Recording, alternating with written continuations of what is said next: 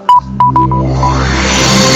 Rádio Infovojna, prehľad agentúrnych správ. Dobré ránko, priatelia. Je 8. septembra roku 2023 a ako už tradične začíname dopoludne na Infovojne informačným blokom nazvaným Agentúrky. Naši poslanci včera pracovali aj nepracovali, aj obuty, aj bosy. Poslanci neotvorili žiadnu z troch mimoriadných schôdzí. Na druhý pokus nebola Národná rada uznášania schopná ani v prípade schôdze k zmenám na pohotovostiach. O ich otvorení sa bude znovu hlasovať v piatok. No a predseda parlamentu Boris Kolár je ochotný zvolať mimoriadnu schôdzu len k téme novelizácie zákona o pobyte cudzincov na piatok. Rokovanie by sa malo týkať len návrhu, ktorý má priniesť zmeny vo vydávaní potvrdenia o zotrvaní na území Slovenska cudzincom. Údajne práve v tejto chvíli sa zbierajú hlasy na otvorenie schôdze. Smerodina avizuje podporu novely, z ktorej vyplýva, že polícia by už nemala vydávať potvrdenie o zotrvaní na území Slovenska každému cudzincovi. Z povinnosti by sa mala stať iba možnosť. Minister zdravotníctva Michal Palkovič chce ešte do piatka rokovať s poslancami o situácii s pediatrami. Mrzí ho, že vo štvrtok sa nepodarilo otvoriť mimoriadnu schôdzu.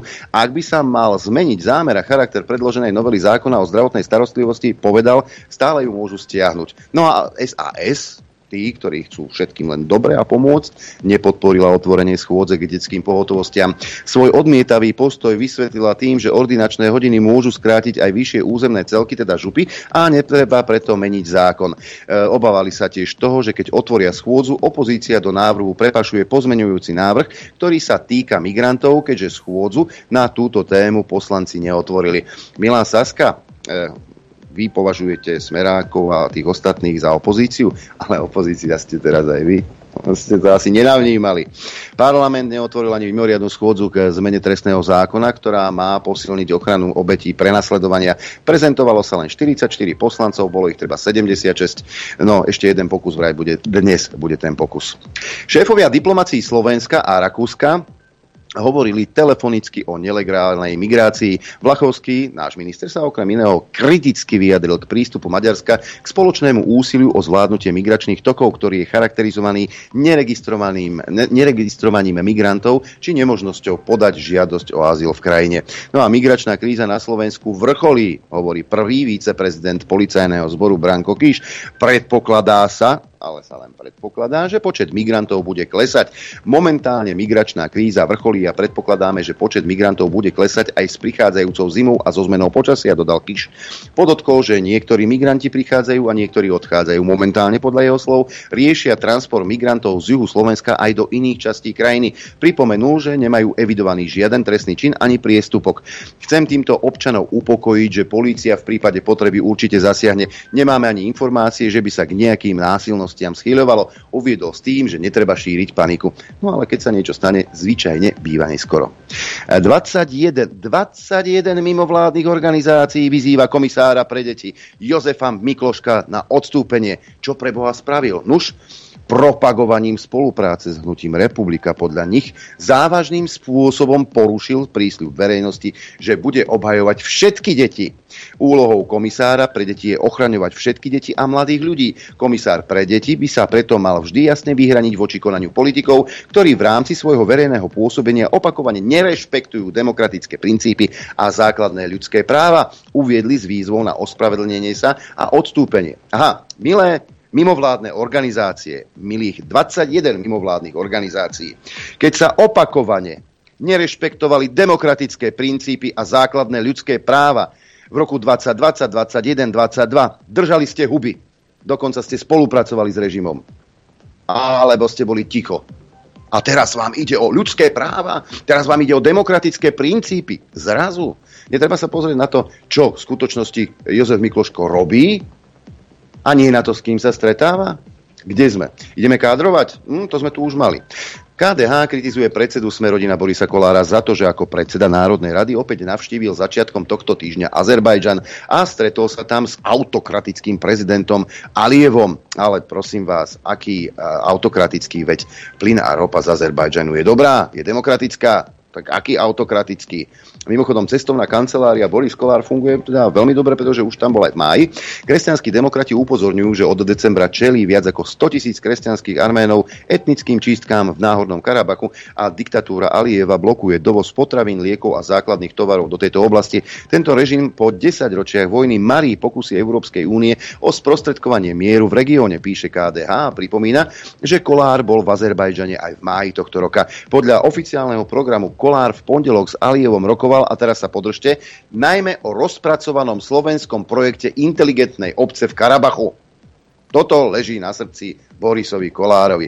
Inak, mimochodom, milé KDH, máte aj takú, že mm, poslankyňu v Európarlamente, pani Lexman, ak sa nemýlim, e, Európska únia má teda problém s Azerbajdžanom, ale s, s azerbajdžanským plynom nie tu mi niečo nesedí. E, poďme na predvolebné tanečky, veľmi zaujímavé veci sa dejú. Ak Maďarsko nedodržuje pravidlá Schengenu, treba ho vylúčiť zo Schengenu, povedal predseda SAS Richard Sulík o migračnej kríze. Predčasných voľbách si SAS trúfa na viac ako 5%. Smerodina navrhuje vznik nového ministerstva športu a cestovného ruchu. Ak sa nám podarí dostať sa do vlády, budeme určite do programového vyhlásenia presadzovať väčšiu podporu športu a cestovného ruchu, uviedol Kolár. No a sloboda, solidarita a progresívne Slovensko by boli za to, aby 16-roční ľudia smeli voliť. Jan Horecký z KDH by to nezaviedol. Uviedli to v diskusii denníka N o školstve. Gröhling zo Sasky by navrhol, aby sa s tým začalo najprv napríklad pri komunálnych voľbách. Poďme do zahraničia. Šéf Európskej rady Charles Michel pred začiatkom víkendového samitu G20 v Díli potvrdil podporu Ukrajine, ktorá čelí ruskej agresie a povedal, že Rusko musí zastaviť útoky na ukrajinské mestá.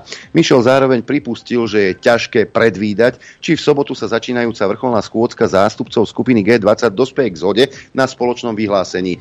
Európska únia podľa Michela chce, aby sa G20 zamerala na celosvetové problémy, ako sú potravinová či energetická bezpečnosť.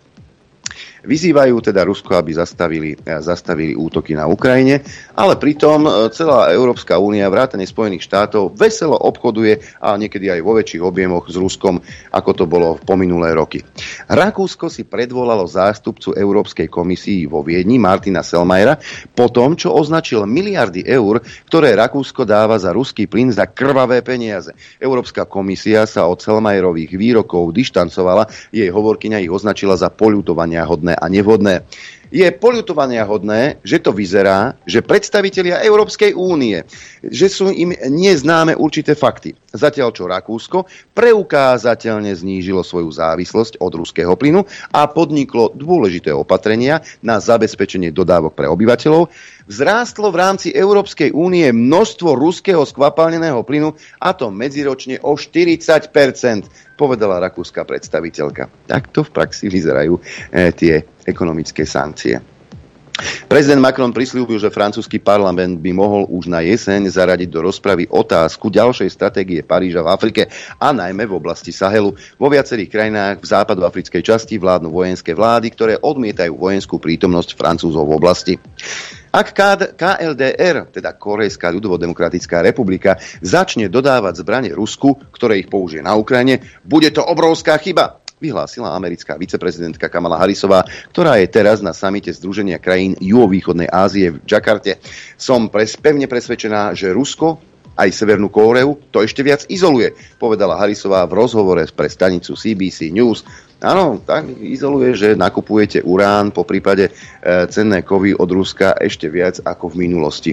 Dodala, že keby Moskva požiadala o pomoc Pyongyang, bolo by to prejavom zúfalstva. Arménsky premiér Nikol eh, Pašiňan obvinil Azerbajdžan z prípravy vojenskej provokácie a rozmiestňovania jednotiek pozdĺž hraníc a v blízkosti odštiepeneckého regiónu Náhorný Karabach. Bývalé sovietské republiky Arménsko a Azerbajdžan sa už 10 ročia sporia o horský región Náhorný Karabach, ktorý je medzinárodne uznávaný ako súčasť Azerbajdžanu, ale obývajú ho predovšetkým Arméni. Baku a Jerevan viedli v uplynulých 10 ročiach dve vojny o tento región. Napätie sa v uplynulých mesiacoch vystupňovalo, pričom obe strany sa navzájom obvinujú z pohraničných útokov. Poďme na Ukrajinu. Dobrá správa prišla zase spoza mora. Spojené štáty americké oznámili nový balík dlhodobej pomoci Ukrajine v hodnote 600 miliónov dolárov, ktorý poskytne Kievu financie na celý rad zbraní a ďalšieho vybavenia. Balík pôjde na Ukrajinu prostredníctvom iniciatívy na pomoc Ukrajine.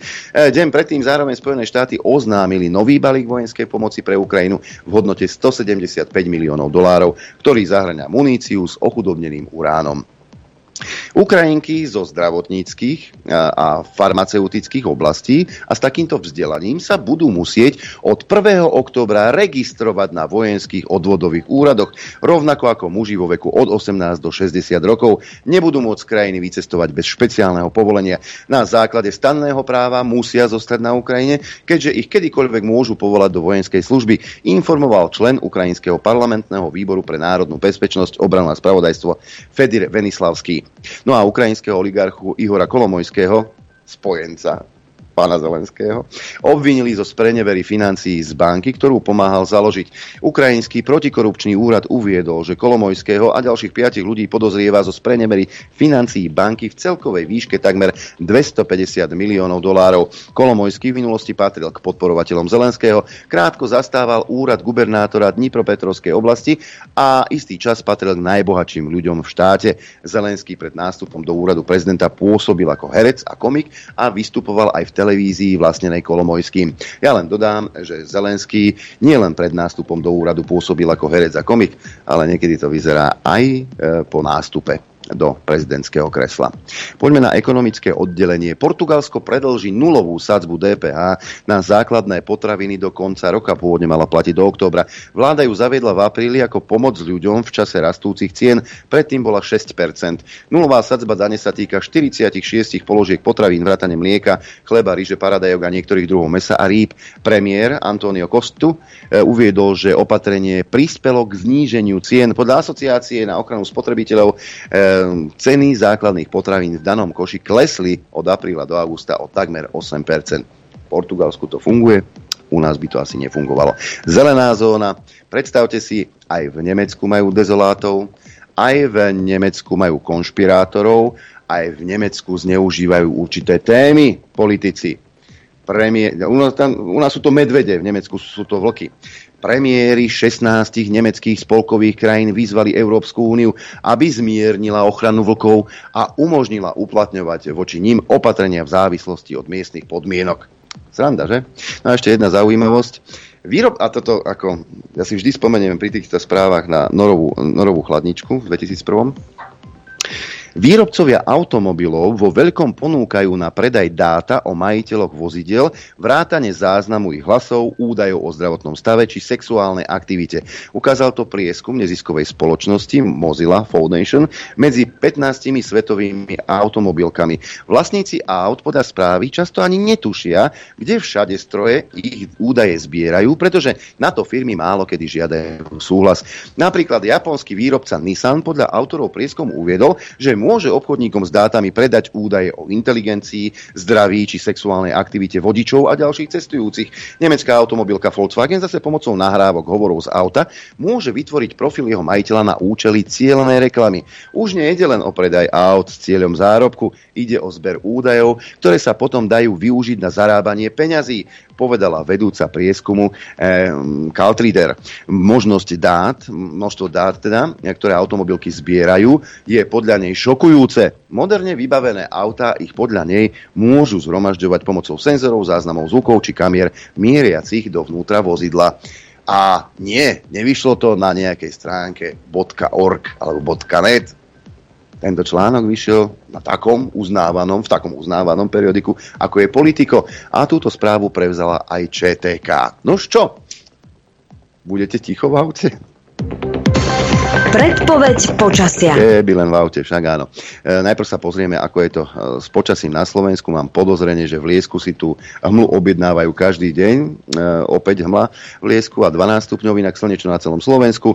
19,5 stupňa v Bratislave, 19 v Gabčíkove, 21,5 stupňa Celzia v Kuchyni, 19,5 e, v Senici, 18 v Piešťanoch, 17 stupňov Celzia hlási Trenčín, 21,5 stupňa Nitra, 21 v Urbanove, 19 v Dudinciach, 17 stupňov Celzia v Žiari nad takmer 20 v Prievidzi, 16 v Martine, ako aj v Žiline, na Sliači 15,5 stupňa, na Chopku príjemných 10 stupňov, 19 v Lučenci, 18 v Rožňave, 16 v Poprade, 14,5 stupňa v Telgáte, no a na východe najteplejšie v Košiciach a v Trebišove, kde je 20 stupňov Celzia, 17 stupňov Kamenica na Cirochu a Tisinec, 18 v Bardejove a 16 v Prešove.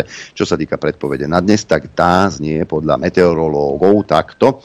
E, bude slnečno, a teplo, najvyššia denná teplota vystúpi na 25 až 30 stupňov Celzia, teplota na horách vo výške 1500 metrov okolo 17, no a ani fúkať nebude, len, možno len slabý vietor. Dopoludne na Infovojne s Adrianom. Keby len s Adrianom, samozrejme aj s Norbertom. Dobré ráno, kolega. Pozdravujem do štúdia 54. Dobré ráno tebe. Poslucháčom a divákom. Jak mám nízko tento mikrofón človeče. Tak, a, technickú, môžem? Nech sa ti páči. Povolenie udelené. Dobre. Uh, Adrianko má predčasné Vianoce. Hej, som mu vybavil. Hej. Som mu vybavil predčasné Vianoce. U nás v obchode nájdete uh, trička uh, so šamorinskými vrabcami. Od, od asi pred pol hodinou sme to tam dali. Takže ty si môžete objednávať a tie, tie budú naskladnené v pondelok, takže kým to toto, tak všetko bude v poriadku, vieme vám to poslať. A môžete si to pozrieť niekde. Aha, toto vám to môžem ukázať. Toto je dámske tričko. A už aj jeden ukazuje, hej. Mm-hmm. Toto je dámske tričko a, a pánske je tu niekde. Hej, to je aké svetlomodré a dámske je tmavomodré. Hej. Bohužiaľ proste uh, musel, Adri niečo ukazuje. Je, z toho to je. Áno, to bolo na základe, to bolo na základe áno, tohto obrázku, ktorý nám e, teda dodala naša poslucháčka, že šamorínske vrabce, e, tak náš dizajner tričkový to pekne upravil a máte to aj na tričkách. Teda. Dobre, takže... Šamorínske vrabčáky. Toto je jedna vec. Druhá vec je, v útorok bude uh, pán profesor Šafim predstavovať uh, svoju knihu o chazaroch, ktorú, na ktorú čakáme už roky. Od tej doby, keď som s ním robil tú reláciu, a to je možno 6, 7, 8 rokov. Hej? Tá mala veľmi, veľmi, ale veľmi veľký úspech na, na... No ale teraz je to ako urobené. Budú dva diely, hej? ale teraz uh, počúvate pozorne. Prvý diel išiel včera do tlače, hej? konečne sa to narod... teda Narodil, už, je, už je zarobené, už bol sex, hej? A včera, od včera to začne teda nejakým spôsobom fungovať a nejak koncom mesiaca by sme to malo byť vyskladnené, takže je tam napísané, ja, ja viem, že mi aj tak sa nájde niekto, kto to bude naháňať za týždeň alebo za dva, hej, ťa pozdravujem už teraz dopredu. Po 1.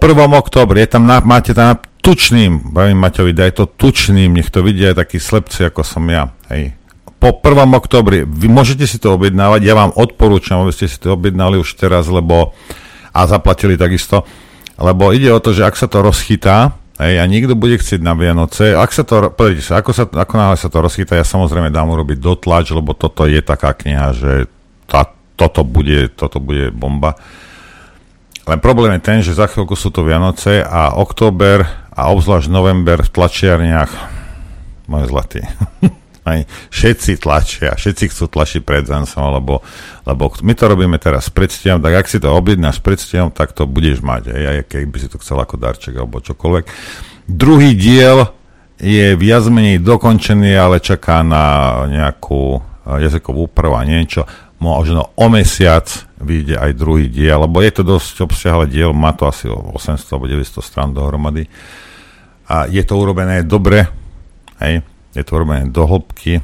Som zvedavý, kedy mi doskočí po krku. Aj tu máte obal. Museli sme ho zmeniť, lebo pôvodný návrh bol taký, že Naka by klopala na dvere jak Šafinovi, tak aj mne. Ja, počúvaj, neklopala by. Čo? No, tak s baranidlom, hej. A, tam, tam, pôvodne tam bol ten, tá socha, o ktorej on hovoril, vieš, jak uh, jak ten, uh, jak ten Rus tam nad tým chazarským a teraz tam bola tá, ten štít s tou, s tou hviezdou potom, čo to museli vymeniť tam v Rusku. No to je jedno, proste, no, bohužiaľ, tak no, vrajím, kvôli tomu zase nebudeme, oni, by kniha bola zablokovaná, ale ľudia by si nestali k informáciám. Nebudem dávať náboje, nie som kotleba, že 1488, aj. nebudem im dávať náboje na to, aby tu nejde o to, či to teraz, či ja budem mať problémy, vždy som mal problémy. Toto nie je podstatné. Podstatné je to, že zase sa informácia nejakým spôsobom zablokuje pre vás, aby ste sa k tomu nemohli dostať. Hej. Tak sme to urobili takým spôsobom, aby, sa, aby, aby sme im proste nedali náboje na cenzúru, lebo však to oni tak lúbkajú, bože. Cenzúru majú radi strašne. A peniaze. Cenzúra a peniaze. Mm, z toho, z toho oni žijú. No a takisto som dal uh, urobiť, lebo som čakal na túto knihu a mnohí ľudia ešte uh, knihu profesora Šafina o tom okultizme. Ja som to stiahol z obchodu, lebo bola vypredaná, ale dal som urobiť dotlač. Hej, včera takisto, jak s, to, s, to, s týmto golemom chazarským, tak uh, takisto po prvom, po prvom oktobri vám tu budeme rozosielať, tak uh, ak chcete, môžete si objednávať. Hej. Koniec hlásenia. No, a teraz by som chcel, Adrianko, lebo budeme dneska asi seriózne veci riešiť, ale tak uh, ja, po týchto... Vždy seriózne veci riešime pre Boha. No, hej, ale teraz, teraz nebudem, hej, teraz toto vám chcem len... No. Ideme do bulváru. To ani nie je bulvár, lebo toto je politika. Pozrite sa, tu je kandidátka uh, SAS a ja, ja vidíš ale niekedy ti, niekedy ti mi takto šlahne v hlave a potom sa idem... No ale ja som ti nevedel, to keď si otvoríš ktoréhokoľvek z týchto, z týchto frajerov, hej, tak oni ti tam majú takú čiastočku napísanú. Sleduj, hej, tu máš povedzme no. cigánikovú, hej. O, moja obľúbená. A ako, čo ich charakterizuje? Ja, toto... Kriste. Počúvaj, Jana oh. by to, Cho, a počúvajte, toto za komunistov, toto by si nedovolil za komunistov tieto veci, ale ono sa to bude stupne Ciganíková, chodiaca úprimnosť, ktorú vie neprávosť najprv rozplakať a potom motivovať ju i hneď vyriešiť. Kamarátka do dažďa a medzičasom top odborníčka na zdravotníckú problematiku. Áno, v Pente, v Pente by nám to potvrdili. Naša najsilnejšia zbraň, tako Saskárska, proti všetkým, ktorí by chceli ženám nariadovať, čo majú robiť so svojím telom. Možno aj to bolo súčasť konfliktu, ktorú mala eh, s Romanou Tabak, keď si dali popisku. Hej, A zlé jazyky hovoria, že zbila recepčnú, kde si v Košiciach na hoteli. Nie. Asi to mali na mysli v tej popiske, či? Sa milím. A Branislav Greling. Náš tým líder pre školstvo, zanietený, vždy na strane žiakov a učiteľov. Počujete. Náš expert na model, moderné vzdelávanie. Školstvu sa venuje vyše 20 rokov zo srdcom a rokov, značenie. 20 rokov chodil na základnú, nie? Od vzdelávania na odborných školách cez prácu v školskom výbore a na ministerstve. Húževnatý, pracovitý, profesionálny. A ja som samozrejme 20-ročná fotomodelka. A, a vždy na strane žiakov a učiteľov. A ak by ste to učiteľia nevedeli, boha vám, tak teraz ste sa to odo mňa dozvedeli. Vzdelávanie má v srdci a jeho cieľ nová generácia pripravená na budúcnosť. Mám tu ďalšieho. Ano, vždy, počkaj, vždy na strane žiakov a učiteľov a dva roky ako minister školstva, čo robil Grehling? ťahal káru s Mikasom a Matovičom a decka sedeli doma dva roky na dištancnom vyučovaní. Tak na koho strane potom pán Grehling je? To nejaká popiska na kandidátnej listine na stránke Sasky ma nepresvedčí o tom, že on naozaj bojoval za žiakov. Prdlaj. Nebojoval je, nič, ale tu ide o to, že čo oni sú schopní si o sebe povedať. Tu je oni, tu je Lilith, hej? Pozri sa na ten, pozri sa, ako, ju, ako je dorobili ten ksicht. Všet, inak všetci majú takto ako porobené tieto, tieto ksichty vo Photoshope. Vyzerá jak marioneta. No, a teraz počúvajte, čo, čo je oni, Mariška. Mária Kolíková. Pod tvrdou škrupinou sa skrýva ľudská a chápavá žena, asi sedí, asi sedí na nejakej babe, ktorá sa vie pobiť za spravodlivosť a rovnaké pravidlá pre všetkých. Sme vďační, že taká schopná žena ako Mária je s nami. A rovnaké pravidlá pre všetkých, to znamená, že všetkým štátnym tajomníčkám budú kočuj, kočíkovať deti sekretárky. Hm. Tak to malo na mysli? Neviem. Tá, droba, droba nič nemá, hej? Pre istotu. Ale, aha, no toto, človek, ktorého chcete mať za kamaráta, keď máte problém. A toto, toto, keď ho srbel koničník, oného uh, predsedu, tak áno. áno, doba mu vyriešil tento problém, hej. No, dobre, je to, je to, ale teraz ideme na týchto, pozri sa, aha. Ďalší, lie, ďalší liečiteľ zlatej žily. Juraj Krúpa, počúvaj. Juraj je veľký muž s veľkým srdcom, pre ktorého je na prvom mieste rodina. Za hranicami je bohužiaľ vojna a Juraj má v témach národnej bezpečnosti a vnútra prehľad ako málo kto. Na jeho jasné postoje sa môžeme vždy spoláhnuť. No a teraz sleduj toto. toto Ondrej dostal. Hej, to, toto, je, to, to, toto sleduj, toto. Skúsený parlamentný matador už dve volebné obdobia zastupuje v Národnej rade aj v Saske svoju materskú OKS. Parlamentné a legislatívne procesy má v malíčku a poslanecký klub ho jednoducho potrebuje. A ako keby toho nebolo dosť, Ondrejové slovo vždy platí. Za toto sa skutočne oplatí dať mu vo voľbách Kokos, ja neviem, kto toto písal, veríte, ale musel byť ožratý. No a tu máš ešte lepšie. To, to, ja neviem, či si nenajeli toho, kto píše Ilievovi Hej. a tomu Dýrerovi tie predslovy v politike, Hej, nejak, tak predpokladám, že podobný autor. Nejaký radiátor. Lojzo. Alois Baránik. Alojzovi Baránikovi nepo, nepovieme inak ako Alino. Ľudský, priateľský a zároveň profesionál, ktorý celý svoj život zasvetil ochrane spravodlivosti Pomohol mnohým ľuďom v núdzi a nie len preto je jeho miesto v parlamente. No tak eh, keď sme pri tom Alinovi, ako toto musím pustiť, aby ste vedeli, kto je to ten Alino. Tu je. Im nejde o to, aby sa preukázalo, že majú oni pravdu. Im ide len o to, aby sa vniesla pochybnosť v to, v čo všetci my tu máme povinnosť veriť. A to je to, že jedinou krajinou e, na svete, ktorá garantuje slobodu nás všetkých, je Amerika. Toľko e, k pánovi Lojzovi. Inak a Baraníkovi takisto, jak, jak všetkým ostatným kreténom odkazujem, že a, zbytok lebo Amerika nie sú Spojené štáty americké, tak povedz, že Spojené štáty americké, lebo niekde v Brazílii, v Argentíne, v Hondurase, v Mexiku by ti mohli hlavu odrapiť za tieto sračky čo rozprávaš. Spojené štáty americké sú Spojené štáty americké. Amerika, hej, sú dva kon, alebo kontinent proste Severnej a Južnej Ameriky. No a poďme na Petra, uh, nášho kamaráta. Osusky. A Peter, kandiduje? Peter, oh, áno, Peter však oh. je na 41.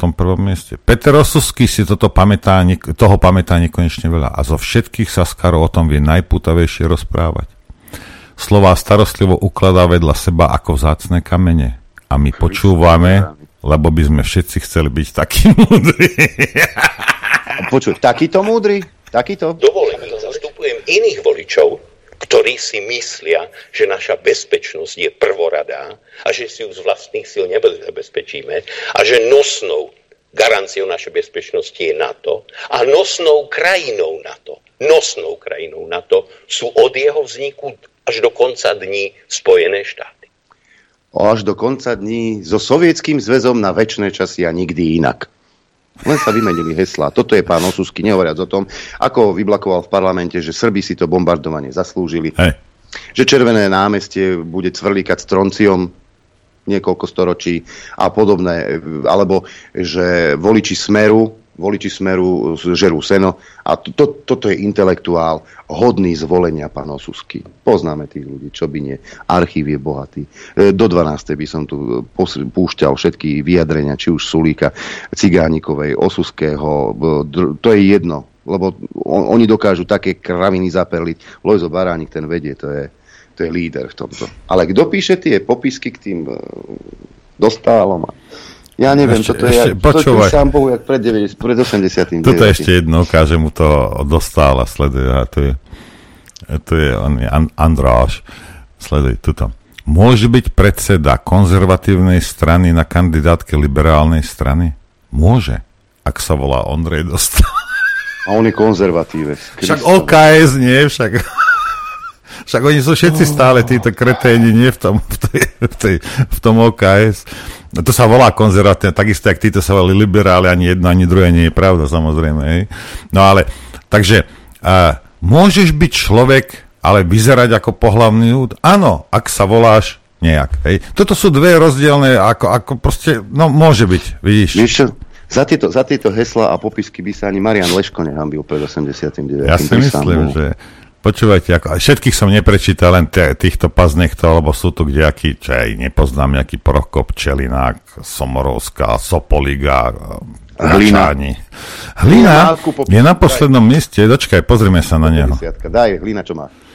117. Veľký konzervatívec KDH. Hm, predseda bývalý KDH, keby ste chceli vedieť. Hej. No, Tam Lojzi, zblázniť KDH, keď ho zvolili za predsedu. Dere Lojzi, pozrime si sa na museli fetovať, ale neskutočne. Ak umrie pravica, umrie demokracia. Je až zarážajúce, koľkým ľuďom je to lahostajné. Umrie tým nadlho aj nádej, že budeme žiť v normálnej krajine. Toto povedal akože tento Lojzo. A teraz čiastočka ide. Často. Častočka. Alois Hlina toho v politike, ale aj v živote preskákal dosť na, na to, aby vedel, ktorá strana to so Slovenskom myslí skutočne vážne. Na kandidátku Sasky prinášame svoje srdce. Teda prináša svoje srdce. To vždy patrilo slabším, podvedeným a tým menej šťastným. Svojim krúžkom mu umožníte pokračovať vo svojej práci ďalej. No, bude na Poliačika, mimochodom bývalého člena SAS, vysypávať striekačky. Pozri sa aj toto, jak znie, sa, je, vyzerá jak oný, jak, jak gumený panák. Ja neviem, kto vám robil tie, tie, tie grafické úpravy tých sichtov. Okrasa, okrasa dámskych ložníc, no. ide, ide, ide z toho. No, to je jedno. Ja mám pre teba dobrú správu. Počúvam. Už na Slovensku bude len dobre. A za tvoje peniaze, za moje peniaze. Pozeraj. Mnohí sa majú dobre za moje peniaze. Hoxy sa na mňa nelepia, tak znie názov novej kampane, ktorú spúšťa polícia s ministerstvom vnútra. Jej cieľom je predchádzať šíreniu polopravda nedôveryhodných informácií. Ľudí chcú osloviť cez krátke videá so známymi osobnosťami rôznych generácií. Prvé video nakrútili s bývalým trnavským arcibiskupom Robertom Bezákom. Ježiš Kristus sa rúhal. Ježiš Kristus bol falošný prorok. Hoaxy tu boli už od nepamäti, už 2000 rokov. Dokážu ublížiť, dokážu zabíjať. Nedovolme, aby nás hoaxy zničili. Kampaň prebieha v online priestore, ale offline v tom online bude mať formu niekoľkých videí so známymi osobnosťami a každé to video bude predstavovať nejaké prepojenie tej osobnosti na dezinformácie. Máme prislúbenú účasť jednej pani herečky, ale máme tam napríklad aj mladé tváre, ako napríklad Bekim, pán cestovateľ Navrátil. Bekim, to je čo, ten Bekim pán, či čo? To, to je taký influencer, chalan na vozíčku, e, ktorý mm, pri športe vlastne sa dostal na vozíček. Takže e, A mladý bojuje hoax- proti aj- hoaxom. A bojuje proti, samozrejme, bojuje proti Ešte, hoaxom. že máme takých ľudí. No ja si, ja si tiež myslím, e, Puchovský asi dostal nejaký grant, hoaxy sa na mňa nelepia, hej. Polícia sa pôsobením dezinformácií začala intenzívne zaoberať najmä po vypuknutí pandémie, keď nastal prvý významný nárast vplyvu nepravdivých správ. Zmanipulované informácie bezprostredne ohrozovali životy a zdravie všetkých občanov krajiny. Doplnila hovorkyňa s tým, že v roku 2022 sa nosnou témou dezinformátorov stala vojna na Ukrajine a obhajovanie vojenskej agresie cudzej štátnej mocnosti. Hlavná časť kampane bude komunikovaná formou krátkych videí so známymi osobnosťami, ktoré sa zamerajú na špecifické hoaxy.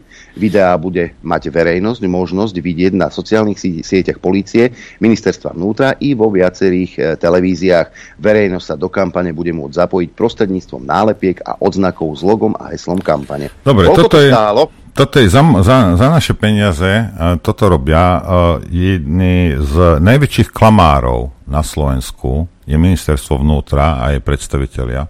Hej. Policajný prezident určite. Hej. Ten viceprezident tiež klamal, čo si čítal. Hej.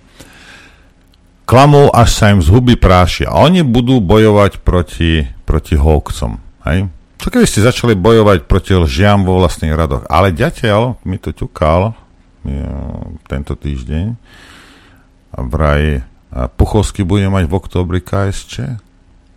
Koniec sladkým časom, môj zlatý. Hej, tak rýchlo utrácaj a rob si nejaké kšefty s nejakými tlačiarmi, s nejakými agentúrami, kým sa ti dá. Kým tam si. Policajti budú, slovenskí policajti budú mne, najuklamenejšia organizácia na Slovensku, budú niečo mne vysvetľovať. Čo je hoax a čo nie je hoax. Čokoľvek počujem oficiálne z úst predstaviteľov ministerstva vnútra, policajného prezídia. Viem, že je lož. Ani nie hoax, normálne vyslovená lož. Jeden z najväčších klamárov na Slovensku, teda počapotov, na to nikto nemá, je ten hajzlik z e, Komárna. Čierke Nik, nikto si nedovolí toľko klamať, jak on. Nikto. No teda ona, hej, ale dobre, tak títo dvaja. Hej. A teraz, a, a, a oni tam nastúpia, a neviem, prosím vás, pre Boha živého, ako v, v akom svete vy žijete, ako, ako ste vy normálni, ako švitari vám v tých debilných policajných hlavách, alebo čo sa vám stalo? Čo máte za problém pre Boha živého v tých svojich debilných hlavách? A mne bude pochodku, čo je hoľko, není hoľko, ja si viem dohľadať informácie, môj zlatý. Hej. A určite nebudem brať ako fakt veci, ktoré vypadnú z tvojej papule prašivej alebo z ktorékoľvek predstaviteľa policajného zborového ministerstva vnútra. Ako nehnevaj sa na mňa. Rozumieš? Uklamanejšie svine som ja na Slovensku nevidel. No teda jedno, hej, ale vy, ty budeš čo, akože, čo, čo, čo ty chceš, ako, čo ty chceš robiť? Ako, ako čo? Ako dáme Černáka do Lidlu, aby cigáni nekradli Tatranky? Hej? Toto budeme robiť? Ja sa len pýtam, ako čo vy chcete? Ste prepálení, rozumieš, Puchovský? Ste prepálení jak papierový čert. Nikto vám neverí ani pol slova. Ste nikto, ste nulí, rozumieš? Ty vo svojom svete žiješ a ty si spravíš nejaké nálepočky a postavíš sa pred kameru a myslíš si, že si nejaký čávo. Ty si niktož, rozumieš? Nikto. Absolútne nikoho nezaujíma, čo tliacháš na kamere. Ja len dúfam, že v tej kampani a na videu bude aj exposlanec Žiak, ktorý zverejnil blahou falošný ruský pas. Teda najväčší hoaxer posledného týždňa, alebo najväčší úzer posledného týždňa. On tomu dokonca uveril, že je pravý.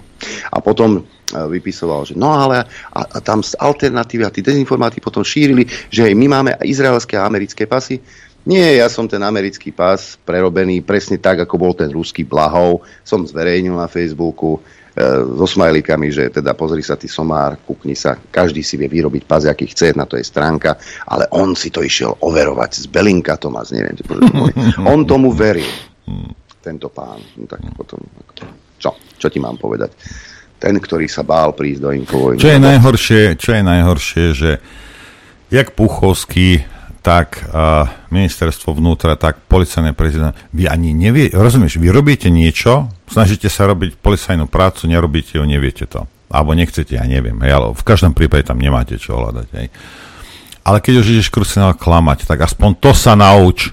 Rozumieš, tak už niečo, maj nejakú, nejakú skúsenosť, maj nejaký, nejakú schopnosť. Rozumieš, nikto vie vyšívať, nikto vie opravovať autá, nikto vie, ja neviem, postaviť jadrovú elektráreň tak sa aspoň nauč klamať, keď toto je celý deň nič inšie nerobíš, len klameš, že sa ti z papule práši. Tak sa to nauč robiť poriadne. Už keď ťa platím, tak aby som aspoň to rob tak, aby som tomu uveril. Ale ani to nevieš. Nevieš ani klamať. Rozumieš? Veď to je hrozné. To sú no. úplne zbytoční ľudia. Úplne. Vieš čo, ale tí policajti, ktorí sú tam úplne dole a makajú, tak si nezaslúžia, aby sme na nich pozerali z vrchu. Na, na niektorých určite, ale niektorí makajú. Niektorí, niektorí len sa tvária, že makajú. E, náš spolupracovník Jožo, bol aj vo vysielaní, sme ho volali kvôli veľkému krtíšu, e, dal si tú nápa, námahu, že včera v noci zhruba sa 4 hodiny vozil pomaly popri hranici z dediny do dediny na úseku asi 60 km. Žiadne zosilnené hliadky, stretol som len dve hliadky, ale policajti si poctivo vykonávajú svoju robotu. Hliadkujú, nie sú zapichnutí a čakajú, o čom svedčí aj zachytenie skupiny asi 9 migrantov o 22.30 medzi obcami Kiarov a Vrbovka. Hraničný prechod slovenskej ďarmoty ale monitorovaný nebol. Tak nemáš lidi, lebo však prečo by si tam poslal ľudí, však Hamran, tak hm, nájdeš len dve hliadky a hraničný priechod slovenskej ďarmoty je nemonitorovaný. Veď na čo by sme monitorovali? Ešte ty si niečo oznamoval, že prestali oni že prestanú dávať papier. A prečo ste ich dávali doteraz, tie papieriky? Druhá vec je, ja by som odporúčal aj nášmu právnemu oddeleniu, aj kde komu, a možno dohľadáte do konca relácie. Kto schválil ten zákon, že toto sa môže diať? Zistite to. Kto schválil ten zákon, že môžeme dávať papieriky? Kto? Kto to urobil? Hej? Lebo to nie je len tak. Hej? aby ste, len aby ste vedeli. Ako nie, veci nevyzerajú, teda nie sú také, ako vyzerajú na prvý pohľad. Ideme fidlikať, či čo? Ideme fidlikať len ešte jednu vec, lebo včera slávnostne a tiež sa to týka, veci nevyzerajú tak, ako sú naozaj. Včera slávnostne odhalili naše médiá, že Slovensko má prvú svoju F-16 so slovenskými výsostnými znakmi, že teda už je vyrobená, ešte ďalších 13 sa ide vyrábať. Ale odborníci sa na to pozreli, pretože my sme si objednali e, stíhačky, ktoré, sa na, ktoré sú modernizované F-16 Block 70. No a tá stíhačka, ktorá je vyrobená, tak rozhodne nevyzerá. Pozri sa na priestor nad krídlami a pozri sa na priestor nad krídlami pri modernizovanej verzii. Takže čo nám dodali? E, čo nám dodajú Američania oneskorene? V podstate e, starý drak, len vylepšený o nejakú elektroniku, ale určite nie F-16 Block 70. Sú to naši partneri a spojenci a so Spojenými štátmi americkými na väčšie časy a nikdy inak. Nech si to Danko strčí do garáže. Hej? Celé, celou, celou F-16, nech si, ho, nech si ho strčí do prdele, Danko. Hej? Ak, ak príde, tak ja mu to vysvetlím veľmi rýchlo. Hej? Opýtame sa ho, čo nakúpili teda. Ideme si zahrať. Chcete vedieť pravdu? My tiež. My tiež. Počúvajte Rádio Infovojna. Dobré ráno, priatelia. Dobré ráno, prajem aj ja. Každému. Ja som si, som si myslel, že som mal slovenskú vlajku za sebou, teraz som zistil, že mám ruskú. Hmm, asi je na ale to dôvod. To má, ale, ale na to určite dôvod je a ten dôvod e, je aj náš dnešný host. E, keď prepnem na obraz, nie, nie je to Radoslav Procházka. Je to pán doktor Dalimir Solčanský, ktorý prišiel. Dobré ráno. Dobré ráno. Dobré ráno. No a e, prečo tá ruská zástava za nami? Je to veľmi jednoduché. Predčasom e, tu bola e, obyvateľka Nitry v štúdiu aj s pani novinárkou Henrietou a bavili sme sa na tému ruského občana, ktorý 31 rokov žije, ale žil na Slovensku, platil dane angažoval sa, e, bol platným občanom, e, podnikal. No a jedného pekného ráňa, rána po začatí špeciálnej vojenskej operácie e, sa chystal na ryby. Prúty si balil, rozumíš ma, návnady, všetko, kostiákov dal do batohu. Otvoril dvere a tam cudzinecká polícia. A jednoducho milého pána Ivana zobrali, umiestnili, tuším, v Medveďove a následne ho vyhostili do Ruskej federácie. Ako to celé bolo, nám porozpráva práve pán doktor, pretože e, bol právnym zástupcom a je právnym zástupcom e, tohto občana Ruskej federácie a že nebolo všetko s kostolným poriadkom, respektíve nič nebolo s kostolným poriadkom, to sa dozvieme o malú chvíľu. Ako všetko na Slovensku posledné dobe však. No, asi tak. Ďakujem, ďakujem za slovo. Ja skúsim eh, môjho klienta najprv pár slovami predstaviť. Áno, skutočne v lete minulého roku v tejto relácii bola jeho manželka aj spolu s investigatívnou novinárkou, ktorá sa danej veci venovala. Opravím trošku meno, pán sa volá Igor, Igor, Igor a naozaj sa dá povedať, že nie, že prišiel na Slovensko, on prišiel ešte do Československa, lebo sa tu zjavil v 91. ako mladý študent, nastúpil na Vysokú školu polnohospodárskú, vtedy sa to volalo tak, dnes je to Slovenská polnohospodárska univerzita. Vyštudoval tu, zostal v Nitre, oženil sa v roku 2000, postavil si dom, žil bežným životom nejakého biznismena, obchodoval napríklad, dovážal drevo z Ruska a už aj vzhľadom na nejaké zdravotné problémy a vek si našiel hobby a to je práve to rybárenie. Čo robil na Slovensku? E, pomáhal, treba povedať, pomáhal rôznym vzťahom medzi Ruskom a Slovenskom. E, využil nejaké svoje kontakty v Moskve.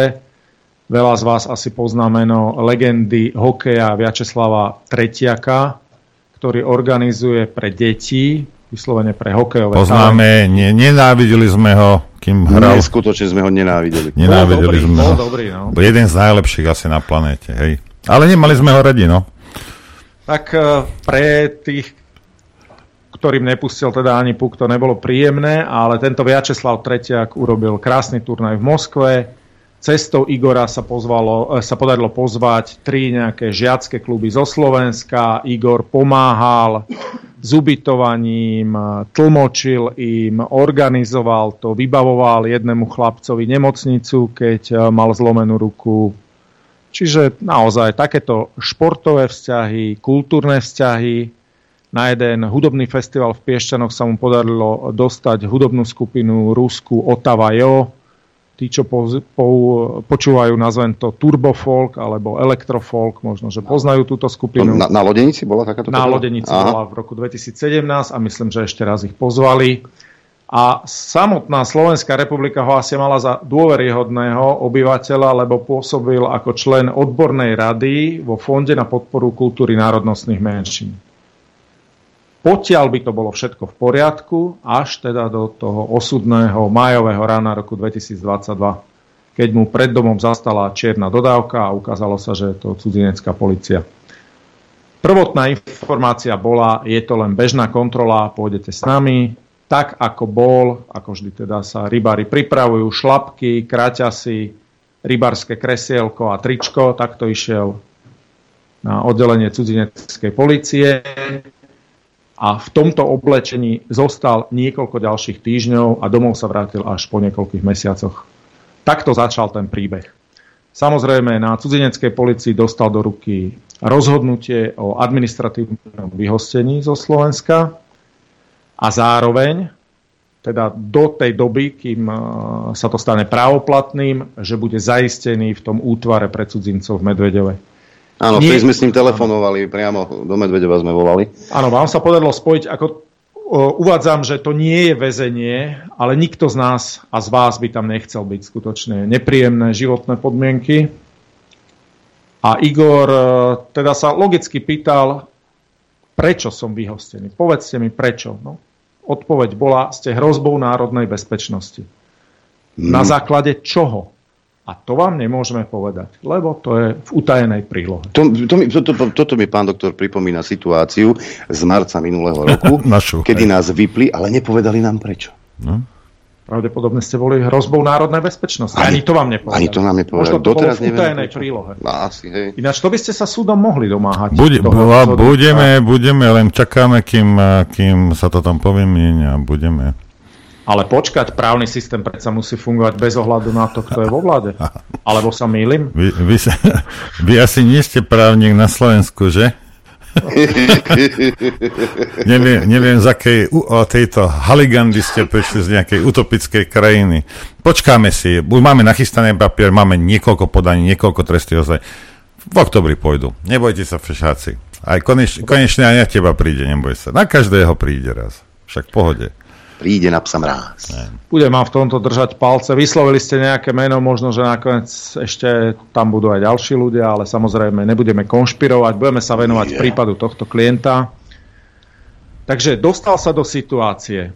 Máme niečo na vás, kvôli čomu budete zákonne vyhostení a tak ono logicky, aj my ako jeho advokáti sme povedali, chceme sa brániť, tak nám povedzte, o čo ide, prečo. To vám nemôžeme povedať. A prečo nám to nemôžete povedať? Na základe toho istého zákona, ktorým vás vyhostujeme. Pripomína vám to situáciu z nejakej knihy? Orwell. že, by... že by Orwell? Že by, že by 1984? Je to iná ikonická kniha 20. storočia. Ja keď som robil žaloby proti tomu zaisteniu, tak som to normálne použil ako moto žaloby poslednej dobe z Česka nám, k nám ide taký trend, že nielen sporové strany, ale aj sudcovia normálne vkladajú do rozhodnutí a do podaní kultúrne odkazy na nejakú vetu z knihy, z filmu. Dôvod je ten, že niekedy na tri strany rozoberiete niečo ako právnou analýzou, alebo to dáte odkazom na jednu vetu z umeleckého diela a poviete to skratkou. Uh-huh. Urobili to napríklad českí ústavní sudcovia, keď eh, dávali to rozhodnutie, či je možné podmieniť ubytovanie v hoteli podpísaním politického vyhlásenia.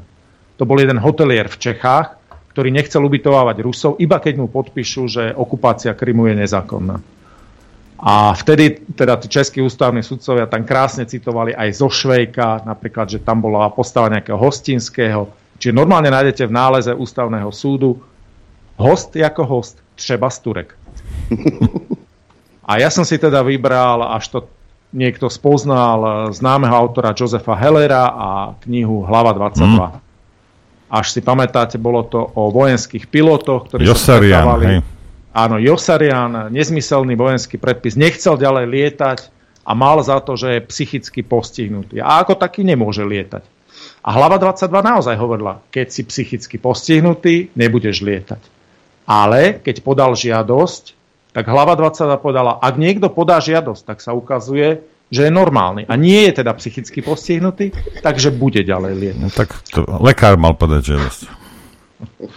Lekár zase nemohol, áno, vyskytoval sa tam aj lekár a ten nemohol podať žiadosť.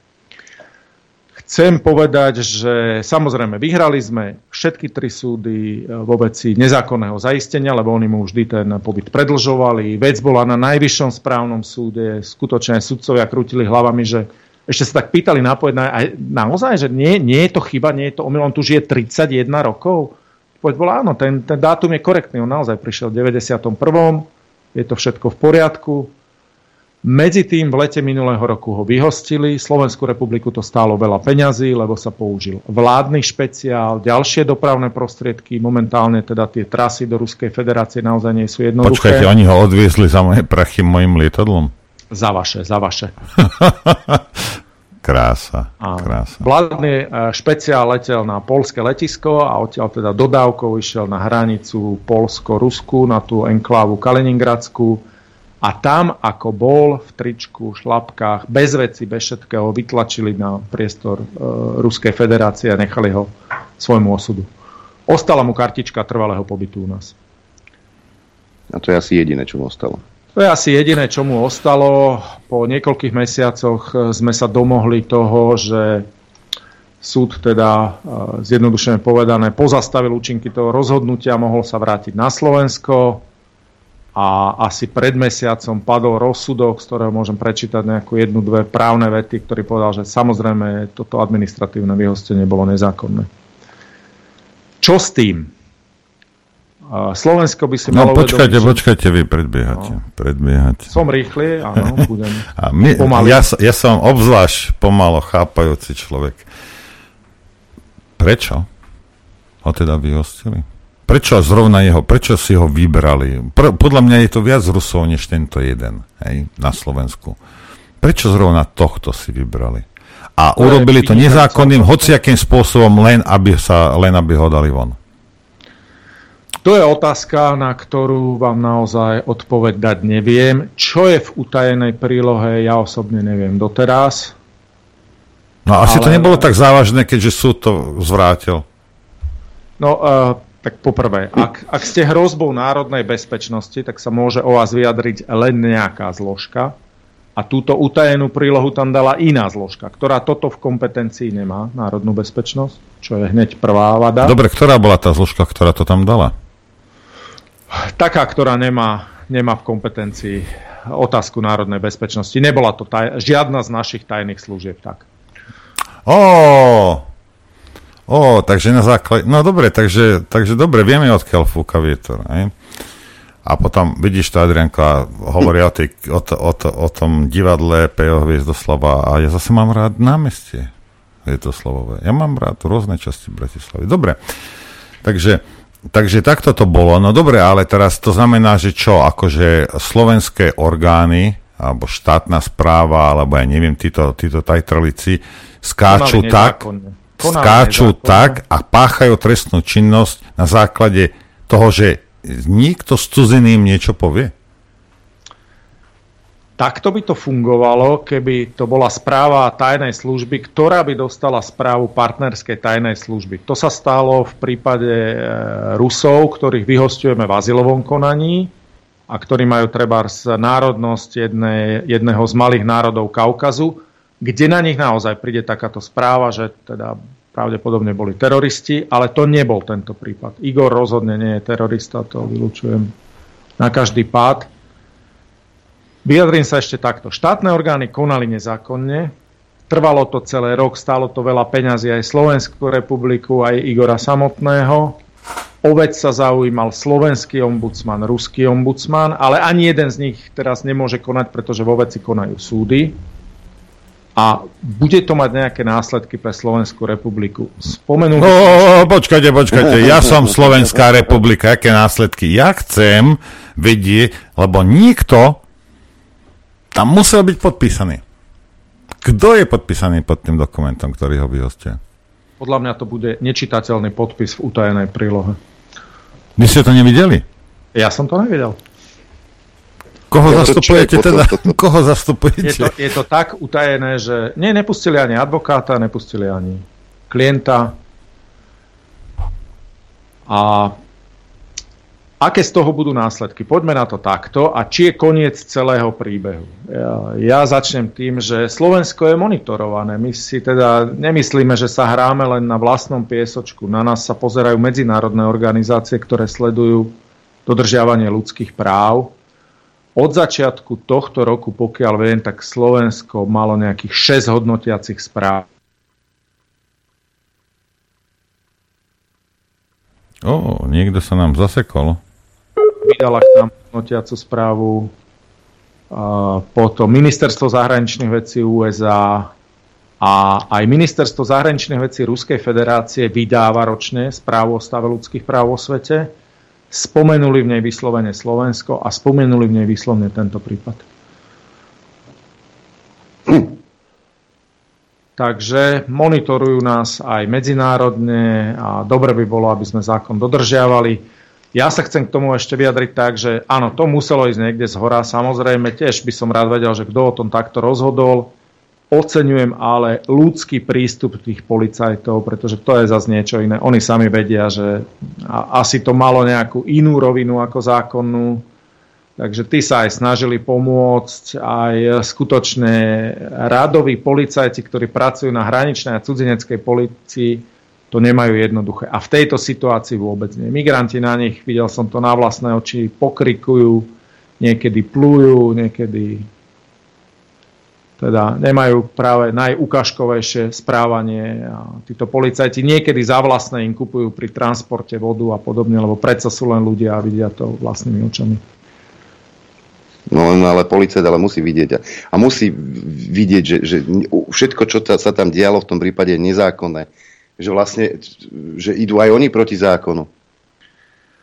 Tak oni plnia to, čo im samozrejme nadriadená zložka uloží to, že tie rozhodnutia boli nezákonné, dnes už vieme a pýtam sa, dobre, je to koniec celého príbehu? No a ukazuje sa, že nie. Lebo? Pretože pán Igor asi 10 dní dozadu išiel na služobku do Ruskej federácie. Keďže sa tam dá teraz ťažko dostať, tak zvolil pozemnú cestu cez ten istý Kaliningrad, kde bol vyhosťovaný. A na hranici ho zastavili Poliaci, a povedali, my tu ale máme na vás, viete, že existuje niečo, čo sa volá Schengenský informačný systém. Mm. Tam sú náhodení všetci tí cudzinci, ktorí majú právo alebo nemajú právo prísť z nejakých dôvodov. Máme tu na vás nejaké dožiadanie zo Slovenska a musíme vám odobrať kartičku trvalého pobytu. Takže oni to nevyťahli z toho systému. No a to teraz nikto z nás nevie, že čo sa vlastne v tom šengenskom systéme stalo, Prvá možnosť je, že to tam zle zaevidovali. Druhá možnosť je, že vydali nejaké nové rozhodnutie, lebo si uvedomili, že konali nezákonne. Všetko je možné. Čo za tým bude, sa ešte len dozvieme. Dobre, ale, ale evidentne proste na Slovensku niekto uh, porušil zákon, ako v mnohých prípadoch, samozrejme za posledné tri roky. A toto sa chcem spýtať.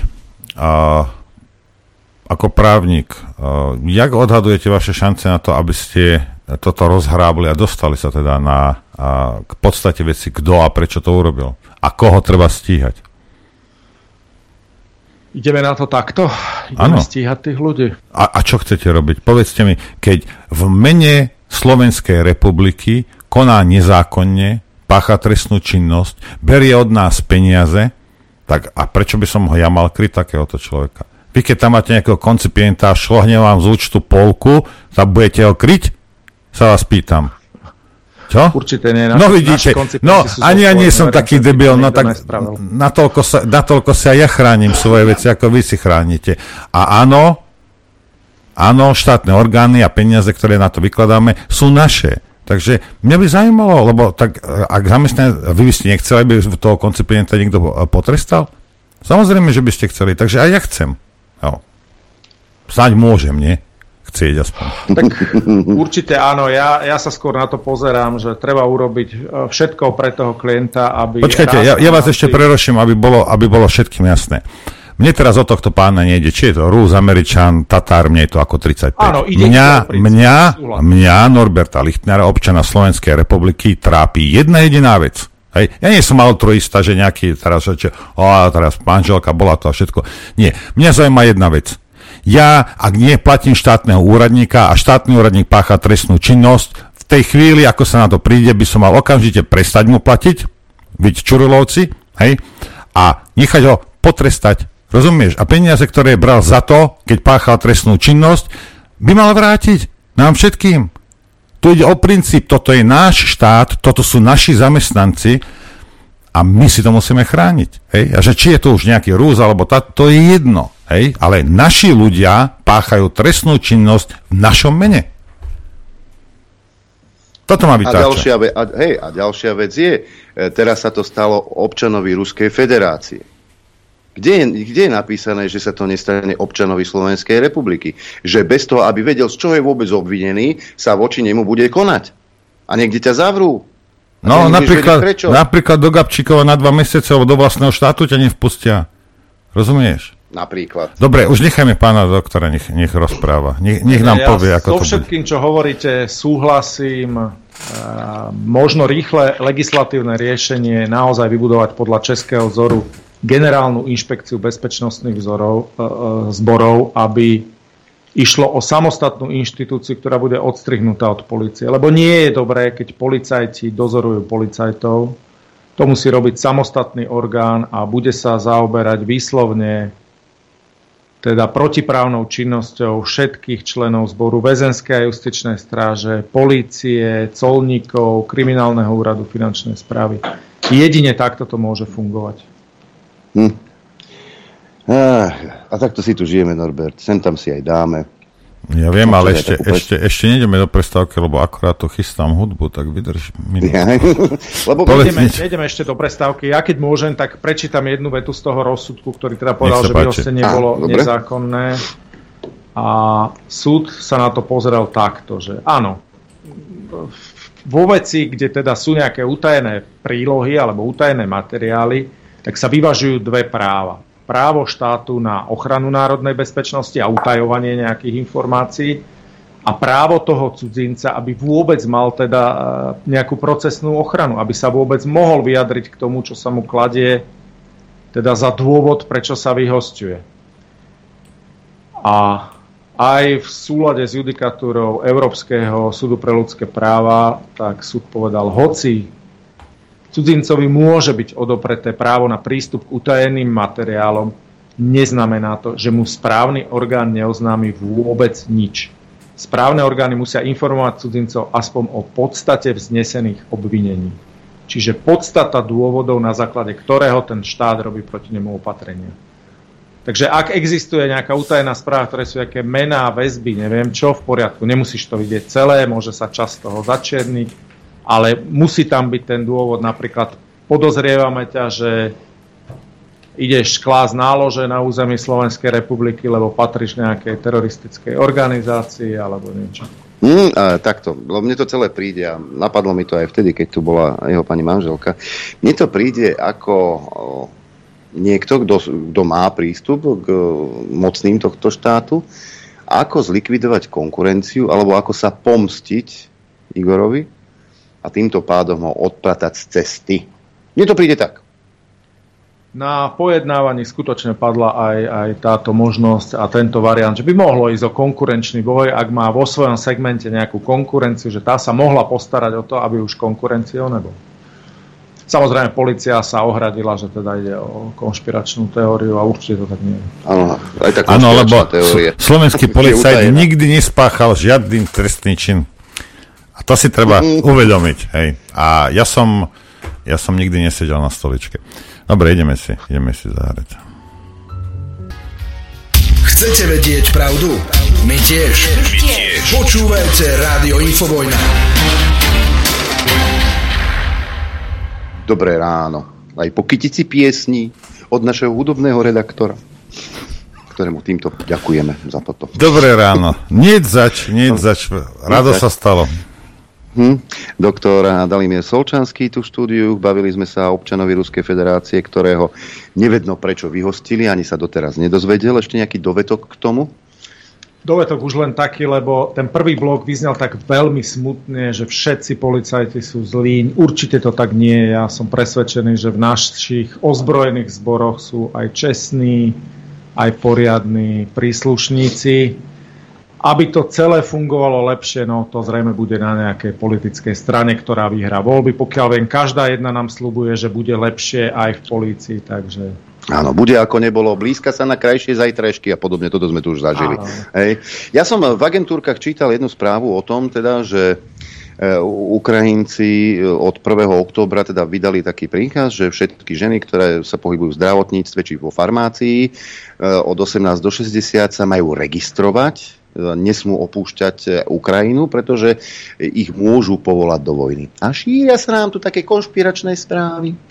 No, ja som to už zhruba pred niekoľkými mesiacmi hovoril, som sa tak zamyslel, že čo sa stane, ak teda e, mesodom Linčeka dôjde, e, kopec Ukrajincov je rozmiestnených po Európe v brannom veku, že teda sa môže stať, že im bude doručený, ak navštívia treba e, teda zastupiteľstvo v tej ktorej krajine, že im bude doručený povolávací rozkaz a tým pádom ako náhle, ako náhle ho majú v rukách, E, a nedostavia sa k odvodu, tak páchajú trestnú činnosť, tým pádom porušujú zákon, tým pádom môže Ukrajina požiadať o ich vydanie. Že takýmto spôsobom sa budú doplňať stavy e, v ukrajinskej armáde. E, šepká sa, už, už to nie je konšpirácia, už to začína naberať, naberať reálne kontúry, reálne sa nad tým uvažuje v Polsku.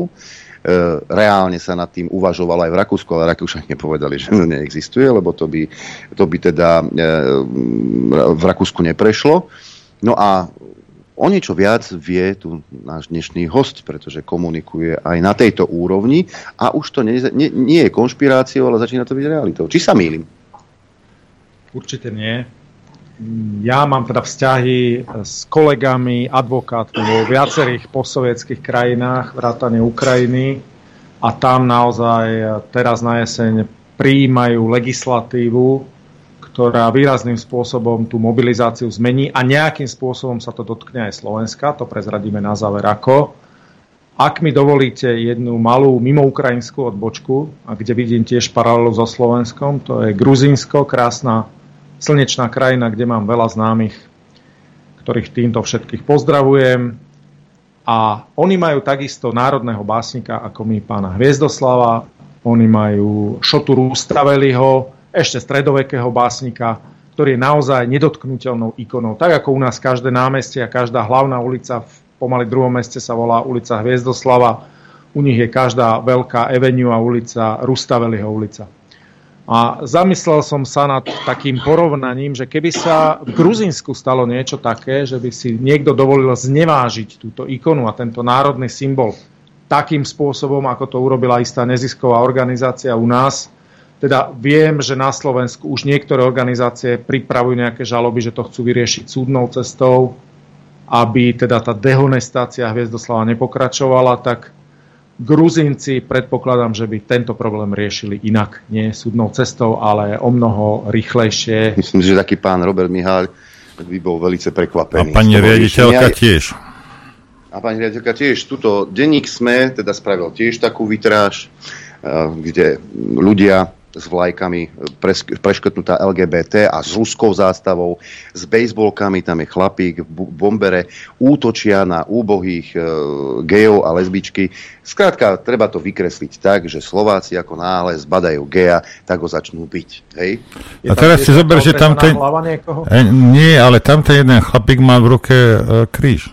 Hej? Z tých útočiacich. Áno, áno, áno, to je, to je farár, tu máš pekne, ja. tu má aj tu, tu, ten kolárik pod krkom. Lebo do kresťanov môže byť každý, srad na nich môže čokoľvek, však znesieme veľa. Hej, a tuto máme aj chlapíka s e, alumíniovou čapicou, hej. Takto vidia konzervatívny svet e, ľudia v sme.sk. takto to vyzerá nejako, hej. E, panička v zástere. Vieš čo, keby som, nevedel, keby som nevedel lepšie, Adrian, aby som si myslel, že to smečko patrí Sorošovi. Vieš. Nie, čo si, to je konšpirácia. Ja viem, ale... Takisto ako aj LGBTIQ plus agenda je konšpirácia. Si včera počul, nie? Nie. To sú všetko konšpirácie. Treba skrátka vykresliť, že slovenský občan konzervatívny každého geja chce zbiť a chce ho vyhnať zo Slovenskej republiky a chce ho niekam zakopať, čo je úplná kravina. Pred 20 rokmi to nikto neriešil, každý vedel, kto je teplý, kto, je, kto nie je. Ja som mal kopec kolegov, nikto to neriešil. Jednoducho to tak bolo, ale teraz treba Slováka vykresliť tak ako vždy.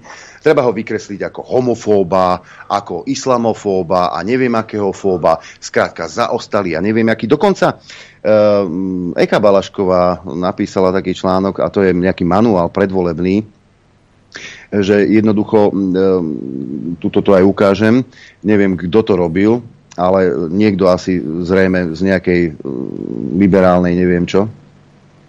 Lebo ak ty volíš SNS, LSNS, Republiku alebo Smere SD, tak si e, fašista, komunista, a samozrejme si náchylní veriť dezinformáciám, sú ľahko zmanipulovateľní propagandou, tí, ktorých volia sa vyznačujú vulgárnosťou, proruskou orientáciou, dehumanizáciou a šírením nenávisti. A samozrejme, sebavedomé Slovensko administránky, samozrejme si z vidieka asi nevzdelaný. Popísali seba až na to posledné, lebo to musíš byť z Bratislavy, alebo aspoň tam si prenajmať nejaký byt v Petržalke a potom si ten veľký čávo, rozumieš, ktorý je najmudrejší. Ale popísali seba. Toto je popis normálneho, normálneho oného slnečkára. Ako, však dobre, veď v pohode. Dobre, nechajme doktora rozprávať. No, počúvame, čujme. Poďme k ukrajinskej legislatíve a ako sa to týka Slovenska. Je známe, že Ukrajina má dlhodobo problémy s mobilizáciou brancov ešte minulý rok existoval systém relatívne širokých výnimiek, ale postupne to začali odstraňovať. Aké schémy vyhnutia sa existovali? Môj kolega, doktor Rostislav Kravec, kievský advokát, sa tejto téme pravidelne venuje, zhrnul to v nádhernom článku pre ukrajinské médiá, kde popísal všetky tie možné schémy, ako tí muži, ktorí teda neprejavujú veľkú vôľu odísť na front a bojovať, unikajú tejto brannej povinnosti tá najčastejšia, najznámejšia, možno povedať najlepšia je neschopný vojenskej služby. Na Ukrajine sa to volá Billy Kvitok. U nás sa to volá Jaroslav Nať.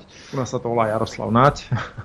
je to tzv. biely lístok, kedy teda nejaká lekárska komisia v spolupráci s, tou vojensk, s tým vojenským útvarom, ktorý má na starosti odvody brancov, príde k záveru, že ste neschopní takáto schéma vôbec nebola jednoduchá a lacná, lebo tých kôl lekárskeho preverovania je to viac, že kým prídete k tomu vytúženému potvrdeniu, tak on teda odhadol cenu v tomto prípade, že to stálo 10 až 15 tisíc dolárov a ten výsledok sa nie vždy dal zaručiť. Mimochodom, prezident Zelenský sa vyjadril minulý týždeň, že všetky, všetky tieto neschopnosti vydané po 24. februári minulého roka sa budú preverovať aj z dôvodu, že začalo viacero trestných stíhaní proti tým vojenským veliteľom a komisárom odvodovým. A komisárom odvodovým. Obľúbená bola schéma OCKO. To je odchod z krajiny cez fiktívny sobáš.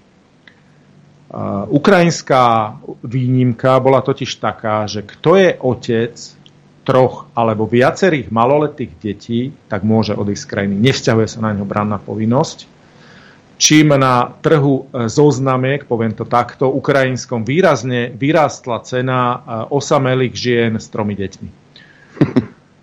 Zjavili sa agentúry, ktoré začali ponúkať tento sobáš. Samozrejme, treba si nájsť vhodnú nevestu, dohodnúť sa s ňou. Ak ste ženatí, tak sa musíte najprv rozviesť, aby ste si ju mohli zobrať. A samozrejme ide o fiktívne manželstva, keď aj teda tam pracujú nejakí dohadovači, e, boli dokonca priamo reklamy týchto agentúr.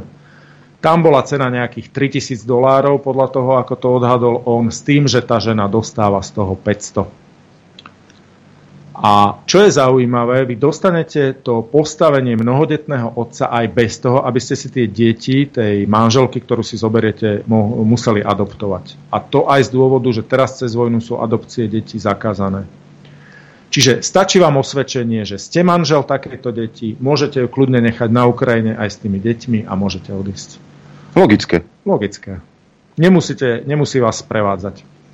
Samozrejme, ukrajinský zákon o rodine pozná niečo ako fiktívne manželstvo a hovorí sa, že teda je fiktívne vtedy, ak nejde o úmysel založiť rodinu. Čo to znamená? Ako to, ako to hodnotiť? Priznáva aj kolega, že preukázať e, fiktívne manželstvo pred súdom vôbec nie je jednoduché. Tam nestačí ani kritérium, že majú oddelené bydliska, že nemajú spoločný majetok. Takže bola to obľúbená schéma. Druhá možnosť je sprevádzanie invalida. Čiže zoberiete si zase, zatiaľ stále hovoríme o mužoch podliehajúcich brannej povinnosti, a keď si zoberiete manželku, ktorá trpí niektorým e, z troch stupňov zdravotného postihnutia, na Ukrajine majú 3 stupne, ktorákoľvek, tak e, zase ste oslobodení od brannej povinnosti, ale v tomto prípade už nemôžete vycestovať sa, musíte vycestovať s touto zdravotne postihnutou osobou. Ale teda bola to jedna schéma, ako, ako uniknúť. Dokonca polské médiá zverejnili taký príbeh 30-ročného muža, ktorý si zobral z Odesy, ktorý si zobral 56-ročnú mentálne postihnutú manželku. Ja ale samozrejme nijak si nedovolím spochybňovať čistotu tohto vzťahu. Určite to hm. bolo všetko tak. To z lásky. Ako inak. No a najobľúbenejšia schéma na Ukrajine bola teda schéma študent. Pretože keď ste študentom vysokej školy, alebo boli ste, tak ste mali odklad z mobilizácie na dobu štúdia. Ukrajinské univerzity začali praskať pod náporom nových študentov. Niekoľkonásobne sa zvýšil počet zapísaných študentov. Na Ukrajine fungujú dva systémy. Buď ste študentom z rozpočtu, alebo si to platíte sám, teda ste samoplatca. Samozrejme, ten rozpočet je nejaký obmedzený, ale počet tých samoplatcov mužov sa dramaticky zvýšil a ukrajinské univerzity na to zareagovali. Zareagovali jednak zvýšením cien a zareagovali e, výrazným uľahčením podmienok prijatia. Niektoré univerzity úplne upustili od príjímacích skúšok, že vám stačí motivačný list. Napíšete, volám sa tak a tak, mám toľko rokov a želám si našťať vašu univerzitu, lebo sa mi páči a chcel by som teda sa stať magistrom u vás. Stačí. Pán doktor teda dal dokopy aj nejaké čísla. Ak v roku 2021 bolo na Ukrajine 22 tisíc samoplacovských študentov vo veku 20 až 29 rokov, tak rok na to, teda už v roku vypuknutia vojny, ich bolo trojnásobne viac, 65 tisíc. A vo vekovej kategórii 30 až 39 rokov 10 násobne viac. To znamená, aj muži na 30 rokov sa hlásia na ďalšie štúdium. Samozrejme, prispieva k tomu to, že na Ukrajine zúri niečo, čo by som nazval divoká mobilizácia, že tie, tie predvolania sú doručované kdekoľvek, na uliciach, na štadiónoch, na plážach Odesy. A samozrejme, takéto štúdium vám teda dáva predtým ochranu. Toto všetko ale už bude minulosť od oktobra, pretože sa to ide kompletne zmeniť prvom rade sa ide zvýšiť odvodový vek, ktorý bude ako branej povinnosti podľa každý ukrajinský muž 18 až 60. Povedzme, že tie vyššie kategórie sú vyhradené len niektorým špecializáciám, ale teraz každý muž do 50 bude odvedený. Rušia sa úplne výnimky pre doktorandov, pretože aj tí mali odklad. Alebo keď navštevuješ druhú univerzitu, alebo aj prvú, že si študent, ale máš viac ako 30 rokov. Aha. Túto legislatívu predložila samozrejme vládna strana Sluha národa. Ten predkladateľ, o ktorom tu hovoril aj Adrian dnes, Fedir Benislavský, tvrdí, že cez schému študent uniklo mobilizácii na Ukrajine 60 tisíc študentov. No, to boli doteraz muži a prichádzajú na rad aj ženy. Od 1. oktobra sú zaregistrované ako podliehajúce branej povinnosti všetky ženy vybraných profesí.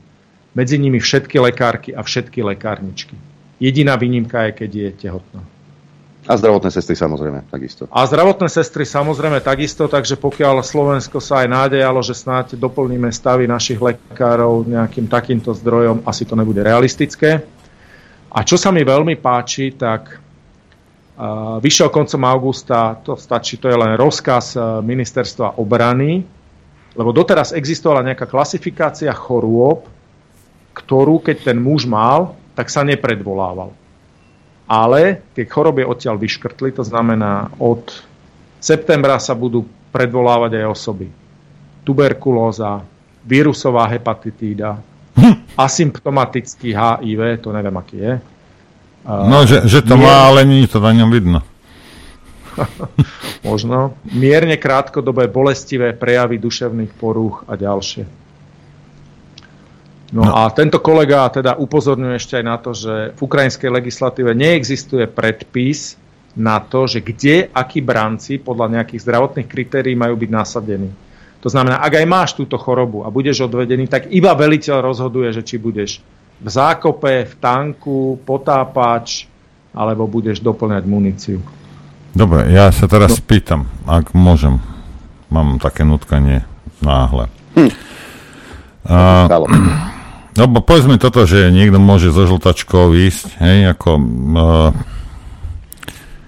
mne to prípada, ale viete, ja som blbý, takže ako mne rôzne veci môžu vyzerať divne, hej, ale takto mainstreamové médiá slovenské mne slubovali v júni, že teda bude nejaká protiofenzíva, že, že teda tých Rusov vypráša naspäť domov neviem, prečo ste mi to slubovali v Smečku a v denníku N, hej, lebo stále, stále sa neviem dočkať, kedy sa to stane. A vy ste to už hovorili ako hotovú vec. Hej. Ale priznajme si, že 100 tisíce Ukrajincov tam zomrelo úplne, ale úplne zbytočne. Hej. A keď teraz ešte aj ženy, ešte, ešte keď máte aj žltačku, lebo to už to, že vy tam idete so žltačkou, hej, tak vy ste pre tie svoje okolie väčšie nebezpečenstvo než ruská raketa. Hej? A teraz, vy, viete, to, čo... Alebo keby máš koroňu. To, čo, to, čo vy ohrozíte, hej, neviete vyvážiť tým, čo, ak môžete byť prínosom. Takže bavím sa tu o nejakom mese do Mlinčeku. A ja teraz ešte aj ženy. Ako, mne to pripadá, ale vravím, ja som blbec, takže neberte ma ako za slovo, ako keby niekto tých Ukrajincov chcel vykinožiť. Mne to takto pripadá. Lebo ak chcete riešiť tú vec... A No, pozrite sa, ak, ak by ste... 35 sa k tejto téme vrátime, dobre? Takže keď už nebudú, ale, hej? Ale, ale vieš čo, mňa, mňa udivuje, lebo veľmi veľa Ukrajincov ušlo. Spomínam si napríklad, keď mi kamarát volal, že v Prešove stretol Ukrajinca na Bavoráku. Že ty prečo nebojuješ na Ukrajinu? Čo, nech bojujú chudobní. Mnoho tých Ukrajincov ušlo, lebo nechceli za ten režim položiť život, lebo jednoducho nie. Povedali si, že za toto ja do vojny nepôjdem. Mnoho Ukrajincov neušlo len do západnej Európy, či už na Slovensko, do Nemecka, do Británie, do Českej republiky, do Polska. E, dá sa povedať, že viac ako tretina tých, ktorí odišli z Ukrajiny, až nie, až by som povedal pomaly polovica, odišla do Ruskej federácie, mm. ktorí nechcú bojovať. Nechcú bojovať. Hej? A to sú milióny ľudí, ktorí nechcú bojovať. A teraz si spomínam na január tohto roka, kedy e, tu bol ošial, lebo niekoľko desiatok tisíc slovenských občanov v brannom veku e, teda požiadalo o papier, že nechcú bojovať so zbraňou v ruke. Samozrejme, e, ak by k nejakému konfliktu prišlo, tak pôjdete buď kopať zákopy alebo miešať cibulu do polnej kuchyne. Čiže tomuto sa nevidia, alebo nejaké pomocné práce by ste robili. A na týchto sa všetkých tuto plulo a že toto čo má znamenať a to, aký ste vy hrdinovia a vy nechcete brániť v tomto prípade je ticho. Nikto o tom nehovorí. Nikto nehovorí, že samotní Ukrajinci, ktorých milióny ušli z Ukrajiny, lebo nechceli bojovať, e, tak o tomto sa nehovorí. A nezamýšľajú sa nad tým komentátori a rôzni politológovia a vojenskí odborníci a analytici toto mi pripomína, že je to vynikajúci námet, keď nám budú volať poslucháči alebo sledujúci, že dáme im teda otázku, či by vedeli vymenovať tri krajiny, ktoré prijali najviac utečencov z Ukrajiny. Uvidíme, kto sa trafí, kto nie. Možno, že vyhrajú niečo, pohár e, vína. Ja, prázdny pohár z vodu. A samozrejme, budem rád, keď sa aj poslucháči podelia s nejakým názorom na, na to, čo ideme preberať. A to je to, že ukrajinská legislatíva sa teraz teda totálne prekope a prekope sa tak, že všetci tí, ktorí unikli schéme odvodu, budú trestne stíhaní. Budú trestne stíhaní na Ukrajine. Viete, ako to funguje, ste trestne stíhaní, nejaký orgán vám ide doručiť obvinenie, ale vy už na Ukrajine nie ste. To znamená, tá ambícia je stiahnuť týchto ľudí, ktorí unikli brannej povinnosti z tých krajín, do ktorých ušli. Právne to nebude vôbec jednoduché. Trestné stíhanie síce začne Ukrajina, musí začať konanie ako proti ušlemu, lebo ten človek logicky sa na území Ukrajiny nenachádza a musí na každého z nich vydať tzv. medzinárodný zatýkač. Tie sa koncentrujú v Interpole. Prvé nejaké čísla dokonca prenikli, samotný ten Venislavský nejaké číslo povedal, povedal len, že napríklad v Polsku sa to bude týkať 80 tisíc mužov. Možno, že dokopy v celej Európe 150 tisíc. Takže moja prvá otázka je, je Interpol schopný zvládnuť 150 tisíc medzinárodných zatýkačov, ktoré mu prídu z Ukrajiny? Ako ak, vôbec ak, ak, ich, ak ich reálne nebude násobne viac. A ak ich nebude ešte aj viac. Ja som si pre istotu pozrel včera databázu Interpolu. Majú ku dnešnému dňu 6900 hľadaných osôb celosvetovo, takže či zvládnu zaradiť 100 tisíc nových ľudí do patrania, nie som si istý. Ale dajme tomu, že to zvládnu.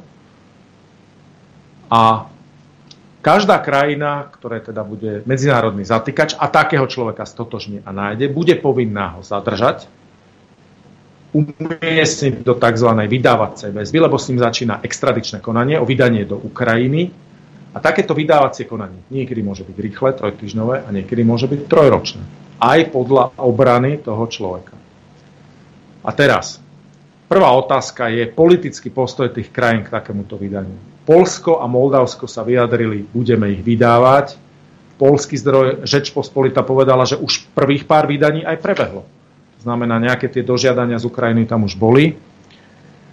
Rakúsko sa zase podľa včerajšieho vyjadrenia vyjadrilo tak, že ono nebude vydávať, pretože to vníma ako zásah do svojej štátnej suverenity. A teda otázka, a štátnej politiky. A štátnej politiky. A, a otázka, teda možno aj pre našich poslucháčov je, že Aký majú k tomu oni postoj? Čo si myslia? Mali by sme ich ako Slovensko vydať alebo nie? A tie odpovede by ma naozaj zaujímali. Z právneho hľadiska to nebude vôbec jednoduché. Mimochodom, v Rakúsku by sa to vraj malo týkať 14 tisíc mužov, my máme asi rovnaký počet e, ukrajinských odidencov a utečencov ako Rakúsko. Takže čo, bude u nás Interpol hľadať 14 tisíc ukrajinských mužov a dáme ich všetkých do vydávacej väzby? Kapacita všetkých väzieb u nás ako na výkon väzby je 1600 ľudí a teda policajti sa pravidelne stiažujú, že ale keby sa prenajala nejaká, nejaká hala to je Kotíši... To je vynikajúce riešenie. Grasalkovišov palác je dosť veľký, si myslím. Tam ste tu záhradu, hej, že tam sa dajú... Ja, aj vo vnútri, aj vo, vo vnútri, tam koberce sú rôzne, tam môžu ležať. To už je vyskúšané. Čak, Adrian. Áno, áno. Páchne to tam. Aj na záchod tam môže. Môže všetko. Hej. Ako, no dobre, ideme si zahrať. Ideme si zahrať a potom budeme v téme pokračovať. Chcete vedieť pravdu? My tiež. My tiež. Počúvajte Rádio Infovojna. Dobrý deň, Norbert. Dobrý deň, prajem aj ja. Dobrý deň. Si vravím, keď už máš tie Vianoce. Tak zahrám. rolničky, rolničky, zvante, zvante nám. Aj pán doktor tu je s nami, pán doktor Dalin Slovčanský. Bavili sme sa teda o ruskom občanovi. Mimochodom písal, pozdravuje nás. Pozdravujeme, počúva takisto. Bavili sme sa teda v tom predchádzajúcom vstupe o Ukrajine, ale nebolo povedané všetko. Nebolo povedané všetko. Skončili sme s tým, že Slovensko je jednou z krajín, ktorá môže očakávať hromadné žiadosti Ukrajiny o vydanie ich občanov, ktorí unikali brannej povinnosti, za čo im hrozí trestné stíhanie podľa paragrafu 336 Ukrajinského trestného zákona a to je vyhybanie sa brannej povinnosti. Otázka na Slovensko je, budeme ich vydávať alebo nie. Okrem nejakého, nazvime to, politického postoja, teda sú tu aj otázky medzinárodného humanitárneho práva a možno vyhostiť vlastne človeka do krajiny, v ktorej prebieha vojenský konflikt. A nemôžu a oni dostať ten papierik, ak dostali títo farební, čo sa sem nasáčkovali? Čo? To je vynikajúca otázka, pretože drvivá väčšina tých Ukrajincov, čo je u nás, ale nie všetci... Lebo to by bola majú- diskriminácia, keby čiernym dali a bielým nie, si myslím ja. Áno, áno, majú štatút dočasného útočiska. To je niečo iné ako tolerovaný pobyt, ktorý e, dostávajú tí migrujúci migranti, pre ktorých teda Slovensko je len nejaká zastávka na ceste do vytúženého Nemecka. Lenže priamo sa nedá povedať. Áno, ten človek bude vydaný do Ukrajiny, tam si ho treba aj odstíhajú, ale isté je, že pôjde rovno na front. Ale nedá sa priamo povedať, že teda mu určite hrozí smrť. Keby, keby mal dostať trest smrti, tak ho nevydáme. To nemôžeme. To by bolo v rozpore aj s medzinárodnými dohovormi. No len keď sa pozerá Ste na si proti- ste si je týmito čistý- výrokmi, takýmito kategorickými výrokmi si môžete iba problémy narobiť. Ste si tým istí. Práv, z právneho hľadiska sa nedá povedať, že mu priamo hrozí smrť na Mm. tom fronte. Môže prežiť, žiaľ Bohu nemusí.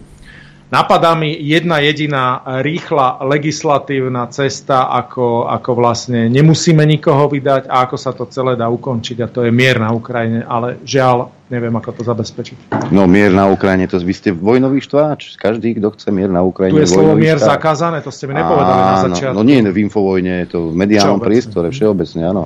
Keď hovoríte o miery, ste fašista a, a e, Putinov poskok. Nevedel som to doteraz. Máme nejaké synonymum, ktoré sa dá použiť. No, No, takéto niečo. teraz sa pobáme na túto tému trošku serióznejšie, lebo Áno, nebudem to zľahčovať. Nie, nie, nie, ja, ja len jednu vec chcem, aby, lebo ľudia si neuvedomujú, a títo sleničkári, ako prosím vás, o, o tých novinárov, ja neviem, všetci sa na to pozeráte, ako že to sú nejaké samostatné jednotky. Ten hovorí to, čo mu povedia koniec bodka. Hej, to je služobníček, to je taký psíček. Takže keď mu povedia aportovať, tak on bude aportovať a, a tým to skončilo. To nie je niečo nezávislé. Ja neviem, ako už, už, už by sa mal každý prebrať z tohto. Ale ide o jednu vec. Aj. Vieme, prečo sa to stalo, vieme, kde to začalo, vieme, Tori Nulendová nám povedala však, hej, že vrazili 5 miliard uh, dolárov do toho, do toho nacistického puču tam. A však začali ich, uh, začali ich tam uh, bomba... Dobre, nebudem toto hovoriť. Neviem, čo očakávali tí Ukrajinci, že či Rusi, jak dlho sa budú, Putin sa pozrel 8 rokov na to, dobre budíš, hej. Ale ide o to, že ono sa to začalo, však Putin tam šiel iba robiť bu, bu aby, aby sa išli dohodnúť nejak, hej. Preto odišiel aj, lebo už mali sa dohodnúť a preto odišli z toho Kieva, nie že ich Ukrajinci vytlačili z Kieva pre Boha živého, tam vošlo nejakých 30 tisíc vojakov. S tým také mesto ako Kiev nikdy, nikdy nebudete vedieť ovládnuť. No a čo prišiel Boris a povedal nie, budete kapať všetci. Hej, budete všetci kapať. A ja sa len pýtam, teraz bez ohľadu na slniečkara alebo čokoľvek, rozumiete, ale bavme sa o tom, že sme nejaké ľudské bytosti. Hej. S tými Rusmi nepohnete, lebo rozumiete, oni majú furt toho žolika v ruke, hej, a keby už neviem, jak im tieklo do topánok, tak toho žolika vytiahnu. Takže keď vy viete, že toho žolika má, prečo tam posielať tých chlapcov, tých mužov, teraz už aj ženy, aby tam zomierali? Ako z akého dôvodu, nech mi to niekto toto vysvetlí. Prečo si nesadnú za stôl? Kto má záujem na tom, aby toľko Ukrajincov pomrelo? Lebo toto je nie, nie je o ničom inom, iba o tom, že kinožia Ukrajincov. Ja som čítal článok, to bolo v zahraničných médiách, Noro, kde sa rozprávali s brancom, ktorý teda mm, bojuje v tej protiofenzíve a ten sa vyjadril, že straty sú až 85-percentné. Áno. Čiže e, v podstate trest smrti. Takže o čom sa bavíme? Je to naozaj o tom, že, že Ukrajinci bojujú za svoju slobodu a za našu slobodu Ako, a za demokraciu. má niekto a, na Slovensku, a okrem tých platených novinárov, lebo to musí hovoriť, má niekto na Slovensku naozaj pocit, že, ty, že tá Ukrajina to môže s tými Rusmi vyhrať? A ak máš podľa pocit, že asi nie, tak potom sa pýtam, prečo ďalšie 100 tisíce ľudí tam posielať, aby zomreli? Z akého dôvodu? E, Ja mám jedno video odložené, Noro, e, a to si pustíme v pondelok, kde pán Šuc v relácii do kríža hovorí, že teda e, Ukrajinci nemôžu vyhrať ten konflikt, že to je úplná hlúposť, ani sa do NATO nemôžu dostať ani do Európskej únie, ale im to nemôže povedať, lebo nemôže to napísať, lebo že na Ukrajine by si to nedovolil povedať, no, že aby nestratili motiváciu. Je to asi trojminútové video, kde bol pozvaný aj tento kravicový Motiváciu inžinier. k čomu? K umieraniu? No motiváciu k umieraniu. Dobre, nech, necháme, necháme pána doktora, nech sa k tomu vyjadri, čo som povedal.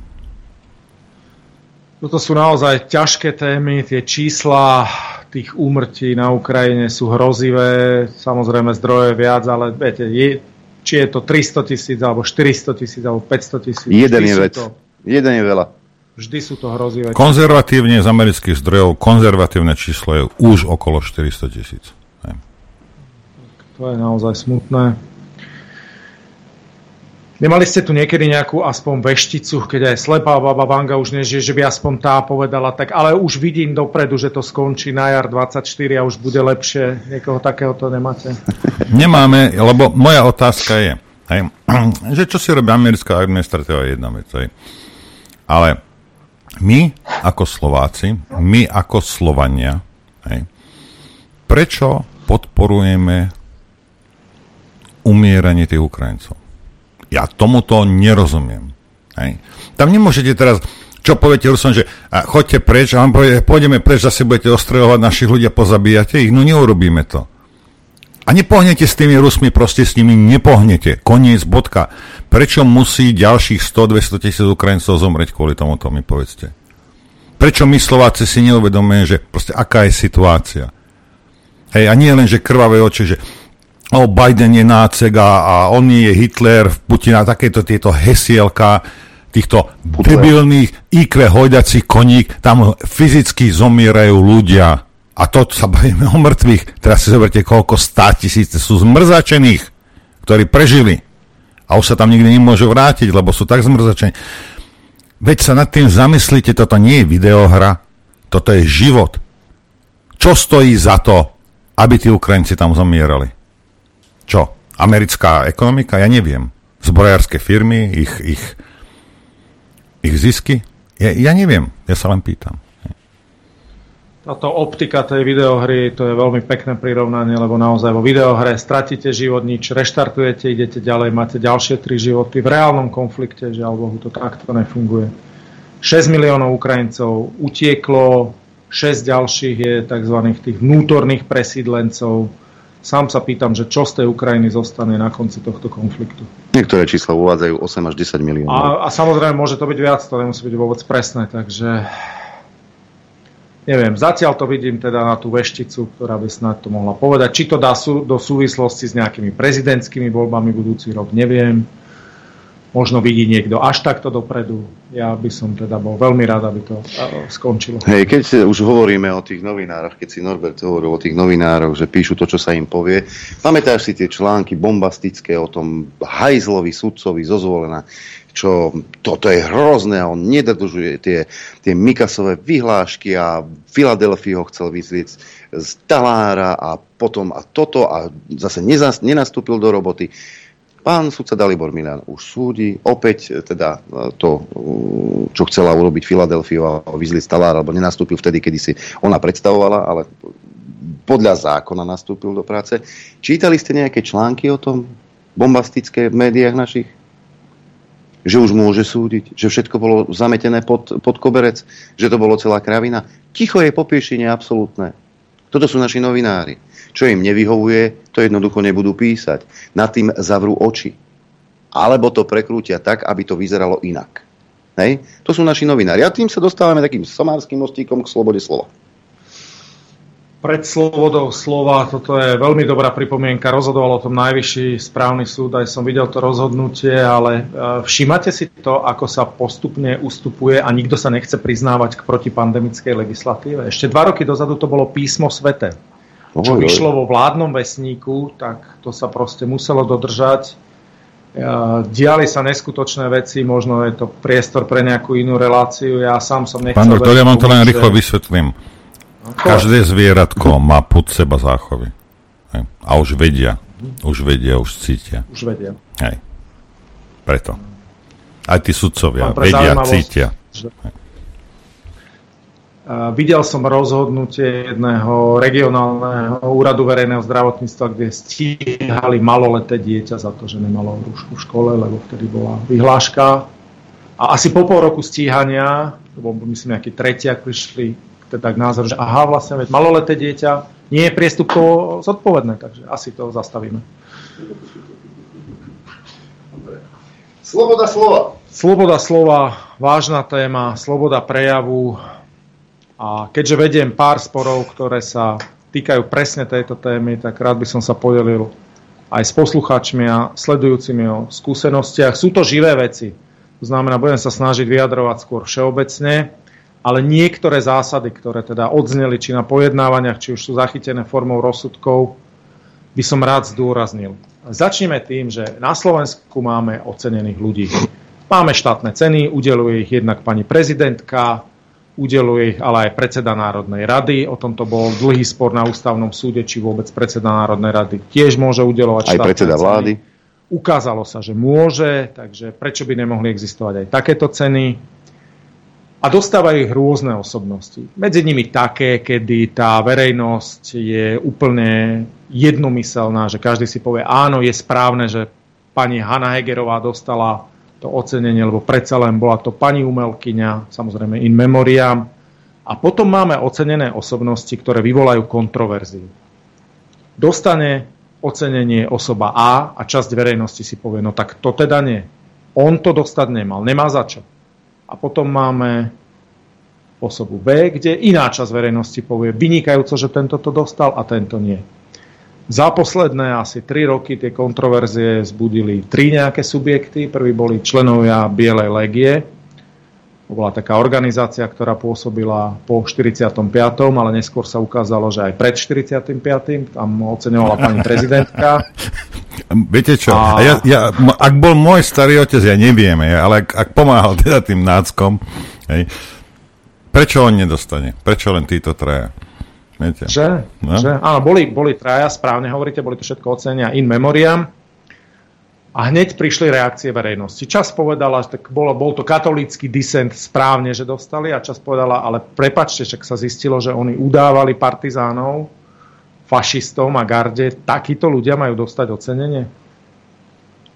Ale ja sa pýtam iné. Je možné o tom diskutovať a je možné, aby verejnosť vyjadrila svoj názor na správnosť ocenenia? Že áno, bolo to dobré, že dostal, nie a postavím sa k tomu kriticky.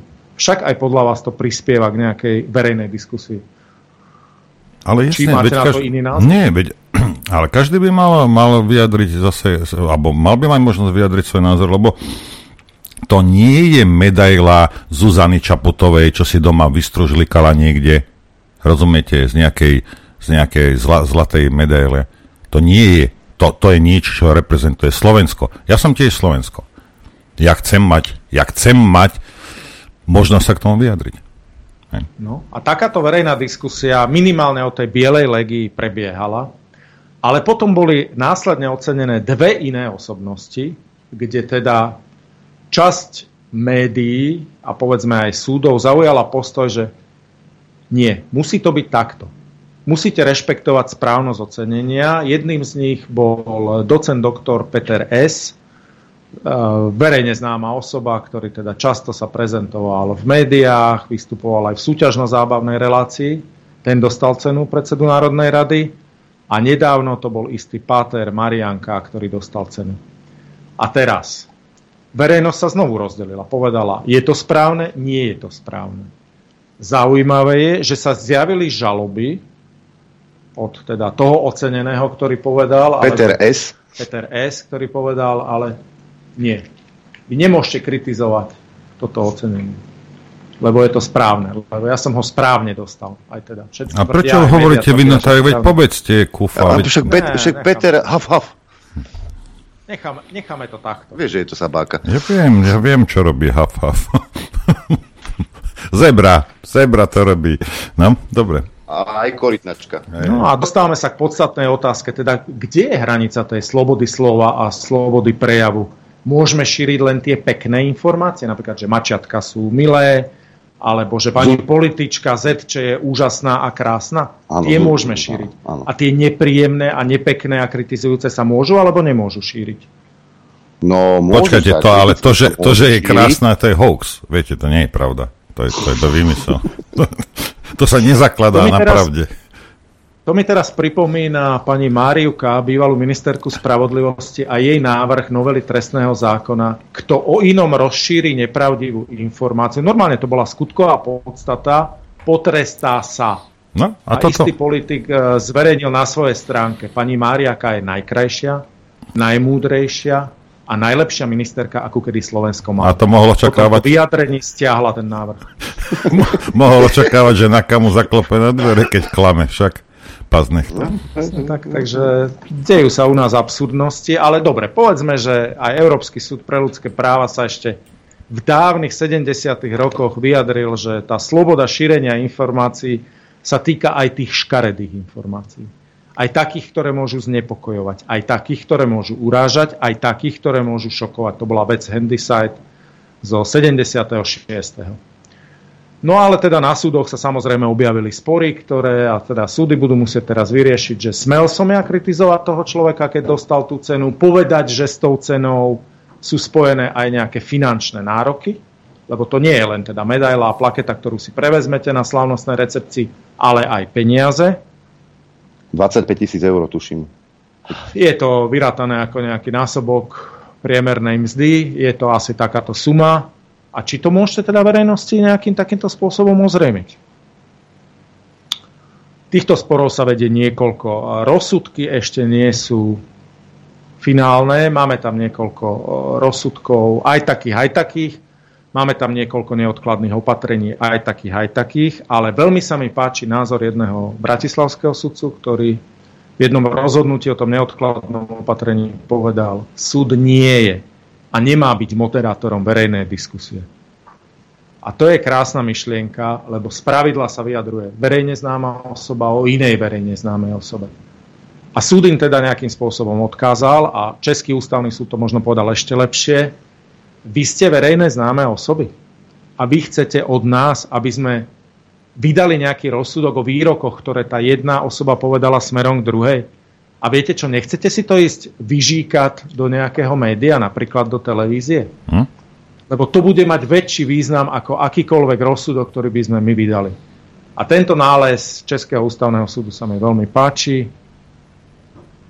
A ja teda budem veľmi rád, keď ho slovenské súdy budú aplikovať a keď povedia, že vážení, my tu naozaj nemôžeme zmoderovať vaše názory jedného druhého. Ak máte čokoľvek, chodte, chodte do televízie, sadnite si oproti sebe, dajte si moderátora a povedzte si to. Však ale si zoberte A tú teda Český Tódovú, ústavný Tódova, čo, čo e, porobila kde komu a potom keď e, to urobil jej, Daňo, tak zrazu bola z toho pohoršená. To je iné, to je iné. Prečo? Prečo To je je to iné? Prečo? Čo, Daňo je nejaký divný, alebo je Marťan, alebo čo? Alebo ona je chránená zver? Hej? To, že zo seba robí kravu, ešte neznamená, že je krava. Rozumiete? No v, takom, v takej Indii by ste bol nesúhlasili, tam je taká kráva, Hej. ako posvetná. No ale vieš, ako, ako to je iné.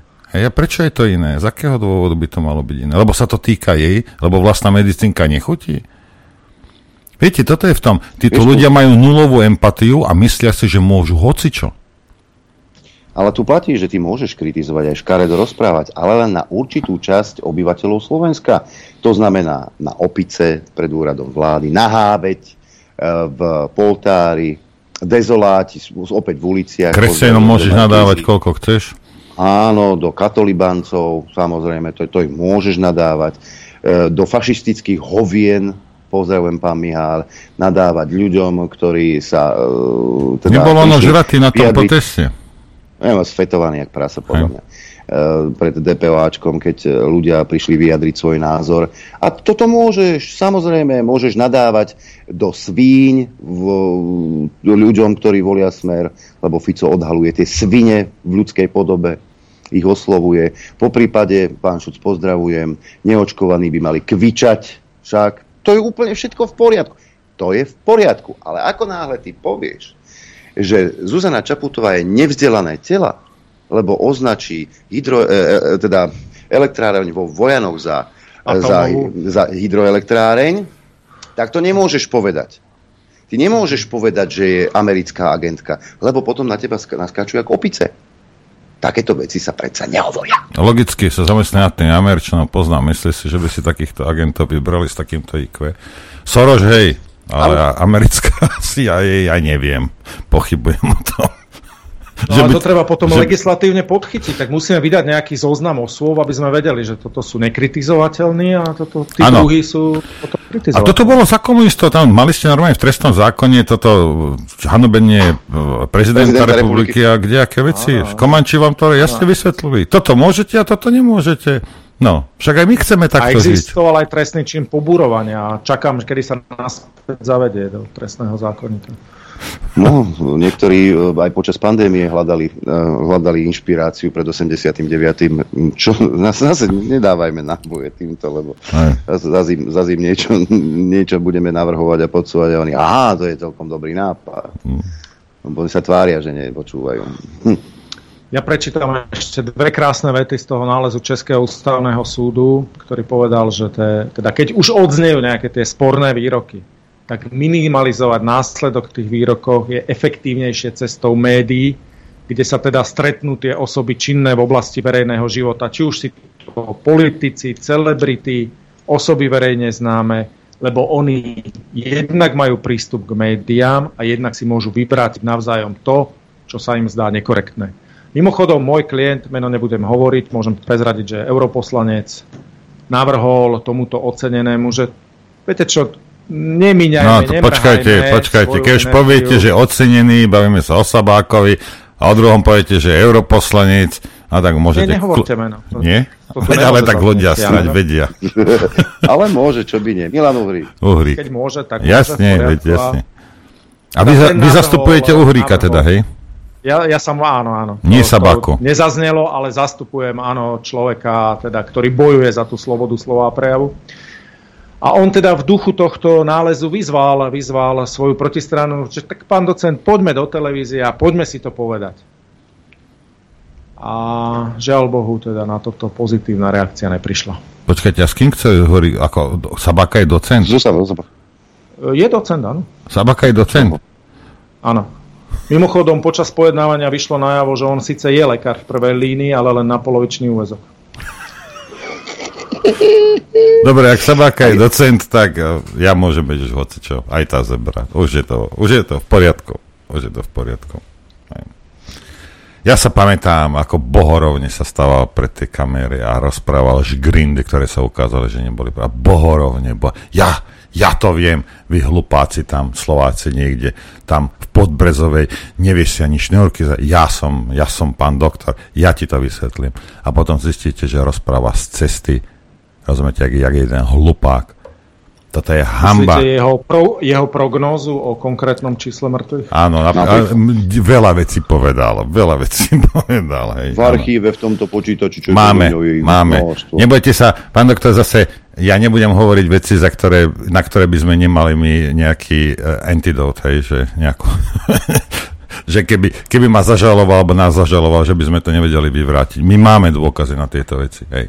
Ja iba hovorím, že bohorovne, vyučiť, bohorovne, rozumiete, tu nie ide o to, vy môžete niečo povedať a neviem a toto a, a normálne, reálne, proste, nie, oni bohorovne, bohorovne rozprávali ľuďom, čo majú robiť, ako majú žiť, kde majú zaliesť na pol roka a ani nedýchať.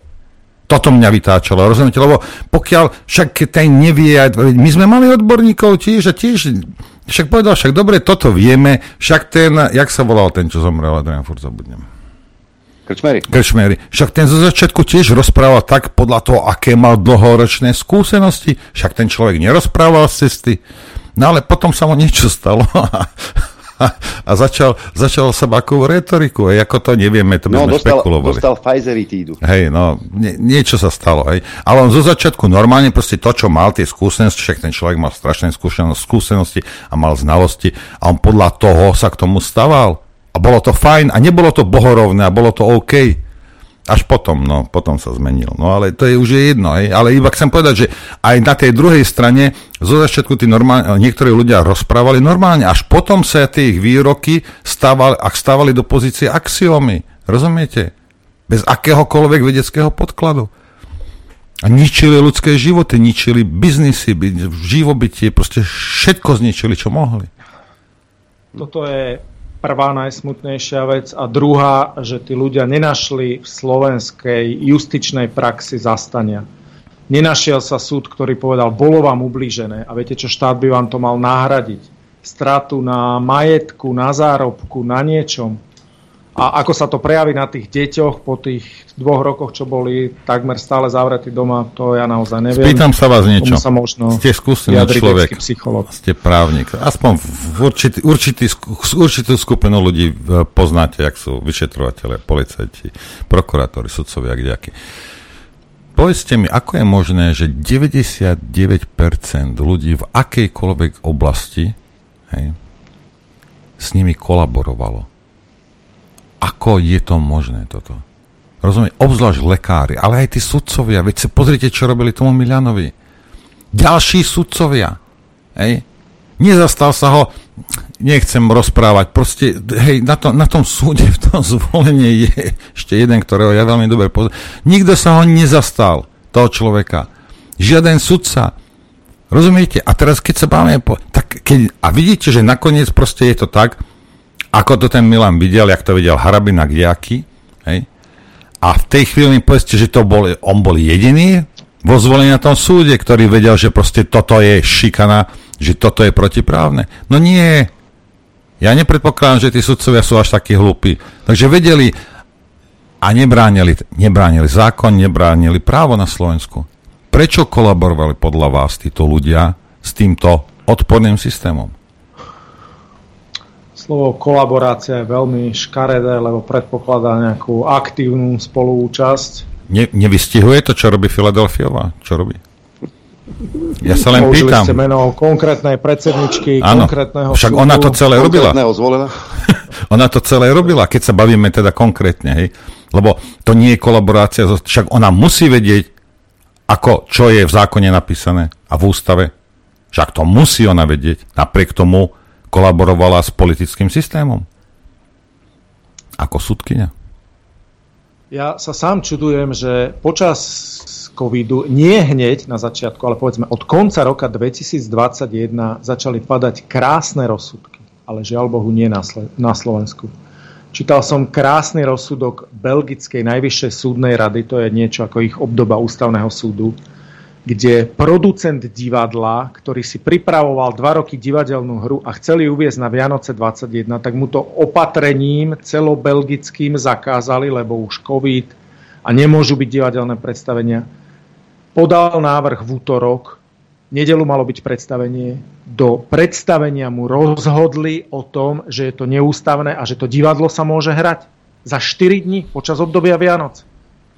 Je mi to ľúto. Na súde by ten návrh ešte ani nebol zájem. Je mi to ľúto. Pán advokát, odpovedajte prosím vás na otázku. Ja som sa vás nepýtal na Belgicko. Ja som sa vás pýtal, prečo títo slovenskí sudcovia, prokurátora, aká táto Haviť kolaborovala s tým systémom.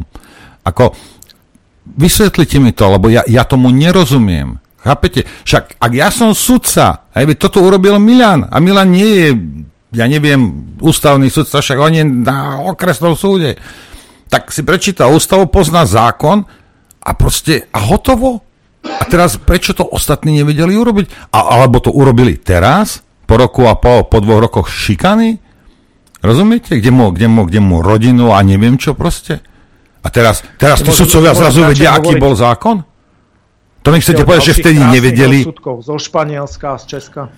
Dobre, vtedy, vtedy nevedeli, teraz, teraz už vedia na tom správnom súde. Rozumiete? Tak mi povedzte, takže, takže i mne z toho vychádza, ja netvrdím, že to tak je. Niekto by mohol, ale ja nie, ja takéto veci nebudem tvrdiť. Že tí sudcovia sú normálne posratí z politickej moci. No ale potom tam nemá čo hľadať. Rozumiete?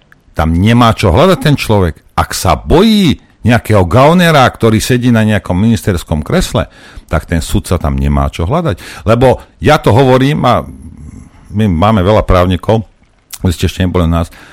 Ja v mojej, tej mo, mojej malej, viete, nízkointeligentnej hlave je to, že sudca je tá posledná stopka, hej, kde, kde z nezákonnosti končia, či už to policajt, alebo prokurátor, ani neviem, kto proste bude nejaké somárny robiť a páchať, že u toho sudcu to musí skončiť, lebo tento dá celé do poriadku, lebo on pozná zákon.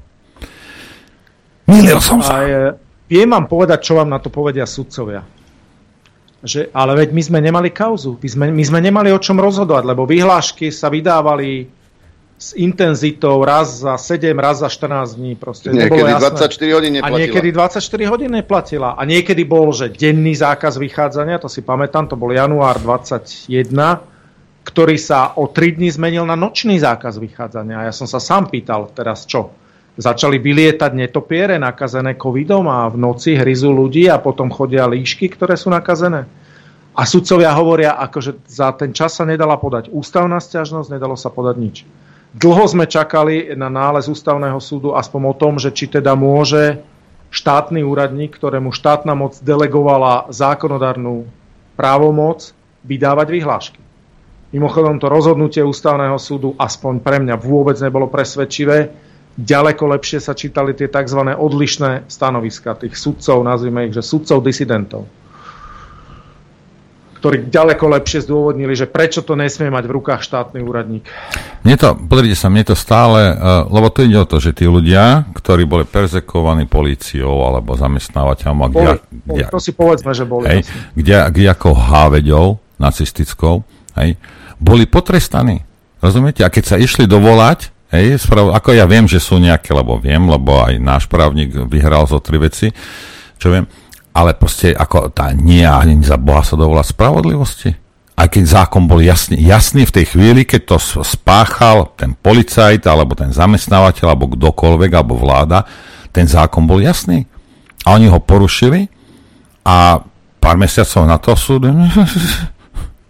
Ako rozumiete? Veď to je také zneváženie toho súdu, že tí ľudia, a nemá nikto dôveru. Ani v prokuratúru, však pozrite sa na Želenku, ten niekde sa vozí na bicykle, toho nič nezaujíma. Policajtov, aj bohužiaľ, a budú ich hádzať do jedného vreca a nemôžete sa im čudovať, aký by nemali. A sudcov takisto. A tiež nemôžete hádzať do jedného vreca. Ale drvivá väčšina kolaborovala so systémom a boli ticho. Je ich pár, však my čítame tiež právne listy a toto my máme tie články, ktoré písali určití ľudia, sudcovia. Hej ako boli, jasne, ja viem, že sú. Ja poznám, viem, ktorí sú tí sudcovia, hej, ale, ale drvivá väčšina. Rozumiete? A teraz ja na vašom mieste, ja by som sa pre takého sudcu bal postaviť s mojim klientom, lebo ak nikto zodvihne z ministerstva nejaký štátny úradník telefón, tak ten sudca si, si urobí potrebu do gatí. A odsúdi vám aj to, čo ste neurobili. Alebo vám nepripustí a už je čas, hej. Alebo vám neprip, nepripustí. Dobre, spravodlivé hej. rozhorčenie asi ostane ako posolstvo. A nie, nie pre... my to budeme riešiť. Ako ja vám slubujem, že ja to tak nenechám a my budeme tieto veci riešiť. A keby som však všetkých nie, ale, ale tí, ktorí ste si odvážili, uh, odvážili uh, na nás sa škaredo pozrieť bez, uh, bez akéhokoľvek právneho uh, opodstatnenia, na vás sa ja pozriem naspäť. Jasne, že áno Veď to nemôžete to tak len nechať, ale a čo a teraz, a čo? Teraz Adrian vás tam z baseballkou dobíja, ja, ja prídem za vami zajtra do nemocnice, poviem, že ale viete čo, nechajme to tak, veď to už, to už bolo. To bolo včera. To bolo včera. Do, dovolil mu to hlavný hygien. to bolo včera. Ej, alebo mu to žena nariadila, alebo kdokoľvek, kto na to nemá právo. To je moja šéfka. To je moja šéfka, to je pravda. Dobre, Ideme dáme hrať. prestávku a hej, startujem telefon. Chcete vedieť pravdu? Tiež. Tiež. Počúvajte Rádio Infovojna. Sme späť, Norbert však. Sme a niekto, niekto niečo neurobil, čo mal robiť, ale uh, uh, strihol som, ako, ako náhle som ťa uvedel, som strihol pesničku, lebo veľa hodín pozerám, veľmi veľa hodín už máme. Hej. 095 066 11 16. Pánovi doktorovi Dalimírovi Solčanskému môžete klásť otázky a ne, neuveríš, už mám prvý telefonát. Nech sa páči, počúvame. Dobrý deň, prajem. Ja by som sa ešte chcela vrátiť k tým migrantom vo Veľkom Krtíši že či je možné, aby sa nejaký batalión malý vytvoril z tých, ktorí sa narodili 1. januára 2000 v Alepe. Lebo je to, je, takto vám poviem, že je možné, že je to ich značka, dajme tomu sme pionierský oddiel číslo, neviem, tam a tam narodený, tak je to možno, keď máte 30 tisíc nejakých utečencov a poviete, vystúpte z radu, ktorí sa narodili 1. januára 2000, tak viete, hneď by sa niečo našlo. Lebo... Cítim ja, iróniu. Ja, samozrejme, konšpirujem, ale keď ich je tak veľa a tak nezmyselné majú, že jeden dátum narodenia, či je to možné, ja nie som vojak, ale vy by ste to možno aj vedeli, či je to no, možné. Nebojte sa, keby, ma, keby, ma, keby sú naozaj zo Sýrie, tak tým sírským pasom mávajú ú, už na bulharských hraniciach. Dobre, ďakujeme, ale Ďakujem. ja sa spýtam inak, pán, pán doktor. E, toto, táto kríza, toto, ako sa to vôbec celé, celé manažuje na čele s Hamranom, po prípade s Orlovským. Nemali by sa riešiť e, títo, títo ľudia, ako, že, že, že ohrozili e, bezpečie Slovenskej republiky? Tak Otázkou vôbec je, či ich dokáže Slovenská republika dostatočne stotožniť a videl som niektoré tie doklady o tolerovanom pobyte, takže skutočne my veríme tým ľuďom aj, aj dátum narodenia, veríme im aj krstné, aj otcovské meno, bez preukázania nejakého dokladu totožnosti. Však ale pozrite sa le- logicky. Idem za tým policajtom, počúvaj, toto si sem napísal. Na základe čoho? Falšoval si úradný dokument? Na základe čoho si to napísal? Veď toto zase nie, nie je také zložité dohľadať páchateľa. Viete? Hm? Hej? Viem, ale... No on mi povie, joj, ale, ale tento mi to povedal. No tak ideme aj za ním. Hej? A ten Spišiak mi to povedal. No tak poďme aj za Spišiakom. Veď to je jedno. Niekto, niekto to robil. Možno to boli viacerí ľudia. Možno to je organizovaná skupina. Ja neviem. Treba to vyšetriť. Tak organizovaná skupina je za tým určite. No. Otázka je, že kto ju tvorí. Máme ďalší telefonát, nech sa páči, počúvame. Halo? Á, zložil, nevydržal. Ja tu mám mail, Matúš zo Švedska nás pozdravuje. Servus, lesník. Ahojte, veľmi zaujímavá debata hlavne o Ukrajine a mobilizácii. To, čo pán doktor rozpráva o stiahovaní ľudí naspäť, mi trochu viac objasnilo jednu vec. Tu vo Švedsku zamestnávam ľudí v lesníctve. Malá firma, s Ukrajincami spolupracujem niekoľko rokov. Túto sezónu tí, ktorým sa podarilo prekročiť hranicu a prísť pracovať, museli byť zaregistrovaní cez migračný úrad, e, cez nejakú EU smernicu. Týždeň dozadu jeden môj zamestnanec, ktorý bol zaregistrovaný so svojím synom ako prvý z pracovnej skupiny, dostal pozvánku k švedskému lekárovi na zdravotný rozhovor a odbery. Chvála Bohu, prepásli sme termín a dostal pokutu 50 švedských korún, či asi 5 eur. Hneď som to zaplatil, aby v tom uh, sa úrady nezačali rýpať. A veselo to bude, budeme ignorovať ďalej. Naozaj môžem potvrdiť, že chalani majú reálny strach z návratu na Ukrajinu, lebo sa tu dostali tromi spôsobmi pánom doktorom vymenovanými. Áno, šíri sa to medzi touto komunitou. Videl som aj ja už nejaké video zo Španielska, takže... Mm. Mm-hmm. No a možno ste počuli a my máme ďalší telefonát. Nech sa páči. Dobrý deň. Dneska som čítal nejakom, na nejakom čete, že tí migranti, ktorí došli do Veľkého Krtiša, idú si do Prešova a ešte niekde, to som nezachytil, a údajne ich tam cvičia. Cvičia strieľať a proste pripravujú, že vraj e, na... A to máte odkiaľ takúto informáciu? No to mám informáciu, no z nejakého četu som čítal príspevok z nejakého preš- prešovčana, tak sa chcem spýtať, či nemáte niečo bližšie k tomu. Či ste niečo nezačuli. Dobre, ďakujeme. Ja určite nie. No. Hm, ďakujeme pekne. Nepočul som nič také. Pán, pán píše, Solčanský? Nepočuli ste ani vy. Eh, útvary na zaistenie cudzincov sú dva. Jeden naozaj na východe v Sečovciach, kde teda normálne bývajú migranti, ktorí majú rodiny s deťmi a v časoch krízy, ako je teraz, tak sa tam stiahujú aj iní, ale že by ich tam učili strieľať, to pochybujem. Uh-huh. Uh, telefonát nemáme. Ahojte, Sabáka dostal ocenie pre motiváciu k ďalšej očkovacej kampani začínajúcej v septembri 2023, keďže jeden z mediálne známych poskokov je už pod drnom tak áno, Sabáka bol veľký propagátor očkovania a človek, ktorý teda vám vysvetlil, že vlastne ten očkovaný by nemal nosiť ani rúško, že vlastne ten už nechytí ani loptu do rúk, nie to ešte koróňu. Pamätáme si. Mimochodom, Niektorí nie sú schopní, Adrianko, už chytiť loptu do ruky. Niektorí ne. Vrátim sa len k tejto kauze veľmi krátko. Aj my sme chceli vedieť, že a za čo boli vlastne tí ľudia ocenení? Lebo ono o udelení ocenenia existuje normálne individuálny správny akt, ale bez odôvodnenia, či nie je tam napísané, prečo práve tento človek. Tak sme si aspoň vystrihli záznam z udelovania cien, kde doslova pán predseda Národnej rady to odôvodnil, dostáva to za boj proti neprajníkom. Boj proti Prosím. Mária, bol... Prosím. Áno, toto bolo oficiálne odôvodnenie štátneho ocenenia. Boj proti neprajníkom. Neprajníkom čoho? To nepovedal. Timo, No to, to, to, to, to snáď. to môže byť hoci čo. Viete, nikto mu nepraje, nepraje výplatu, tak aj, aj proti tomu? A, ako, čo? Koľko?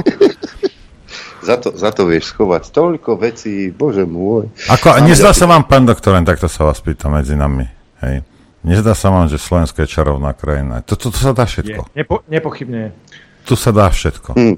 A všetci sa prizerajú a pozerajú, ako keby to bola nejaká telenovela. Toto je zaujímavé. Inak poviem vám jednu vec. Čo sa týka advokátskej e, komory, tam to tiež nie je všetko s, s tým, však s kostolným poriadkom, hej, čo sa týka a, koro, korona šialenstva. A mňa by zaujímalo, prečo tak málo právnikov a, kopalo do toho. Viete? Lebo aj tam väčšina kolaborovala so systémom. Že ani, ani oni to nevideli. Ani sudcovia, ne, ne, ako čo, tie zákony nikoho nezaujímajú. Na čo ich máme potom? Viete, nekúpime si radšej nejaké dobré samopaly, viem, tam pri Bystrici predávajú celkom fajné. Viete, a potom si budeme sami riešiť veci, lebo nikto, nikoho nezaujíma, keďže niekto pácha trestnú činnosť a na, na čo sú tie zákony, na čo nám je prokuratúra, na čo nám je súd, policajti, keď to nefunguje. A už máme telefón, lebo Adrianko si, on je v ušiach špára. Áno, ja som, len si ma, nie, len si ma nepočul, ja som to už pred minútou a pol hovoril, že máme telefonát. E, tak, e, chcete k tomu niečo, pán Nie, doktor? to by bolo na dlho. To by bolo na dlho. Tak, necháme telefonujúceho. Nech sa páči, počúvame. Dobrý deň, tu je Juliana z okresu Polta. Juliana, chcem pozdravujeme. Takú, ďakujem. Ja vám chcem takú, takú dobrú správu povedať, že ja som bola včera na prechádzke po Bratislave. Boli sme na námestí Slobody pred úradom vlády. Aj tam už boli utečenci. Tam už sedeli pod stromami, boli oblečení v týchto vo vetrovkách. Takže už sa to blíži aj k... Možno to bola odorová ochránka, neviete. Nie, nebola tam, neboli. Aj pri to, Lebo, už povedala, Slováci ich nechcú chrániť. Pred parlament, aj tak sme hovorili ešte aj tým poslancom, čo tam boli, čo nič neschválili. Takže iba toľko som chcela. Pozdravujem vás všetkých Ďakujeme. do počutia. Ďakujeme Ale pekne. môže byť, že, že Slováci už nechcú chrániť túto háveď a že si zavolal tam oných bubušov. Osobná ochránka, čo ti poviem. Nemenovať, prosím. E, Dobrý deň vám prajem. Mnoho Ukrajincov si v Bulharsku poskupovalo apartmány, raz, jazdia na drahých autách, máme ich, tam, máme ich tam na každom kroku. Po Slovensku majú takisto pokupované nehnuteľnosti. E, Chudáci ostali doma, bohatí ušli. Čo k tomu dodať? Ja len poviem, že máme telefonát, nech sa páči. Zdravím, Matúš, e, momentálne z Prahy.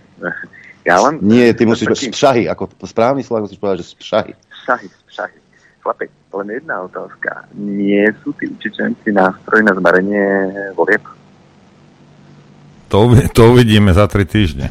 Zatiaľ, zatiaľ nie. No, Zavolajte prosím vás 1. oktobra. Áno, 1. oktobra si môže... Dobre, no. Druhého, druhého to bude v pondelok. Druhého, no, Hej. lebo to bude prúser jak, ako blázon. Ako mne to takto pripadá, že to pripravované. Potom a- môžeš zavolať a povedz, to, ja som ten z tej pšahy a ja som to predpovedal, ja som mal pravdu. Dobre.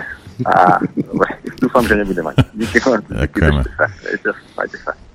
Ďakujeme pekne. Uh, tuto k Tretiakovi. Pozdravujem páni, Tretiak je Vladislav, nie Viačeslav. Viačeslav je Fetisov.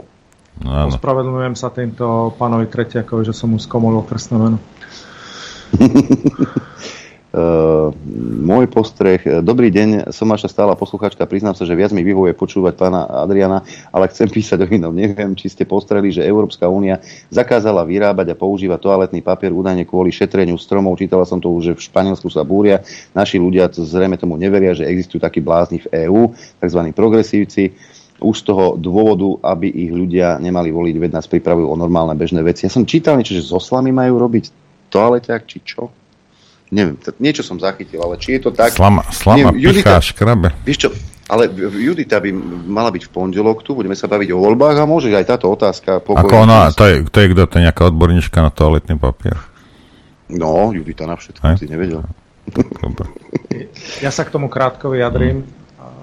Bol taký polský spot, ktorý, veľmi vtipný, ktorý povedal, že teda raz Európska únia bude posielať na každú latrinu modrú dodávku, kde budú merať tzv. výsledný produkt, že či má správne zakrivenie, či je podľa euronormy a podobne. Takže aby to neskončilo ešte tu.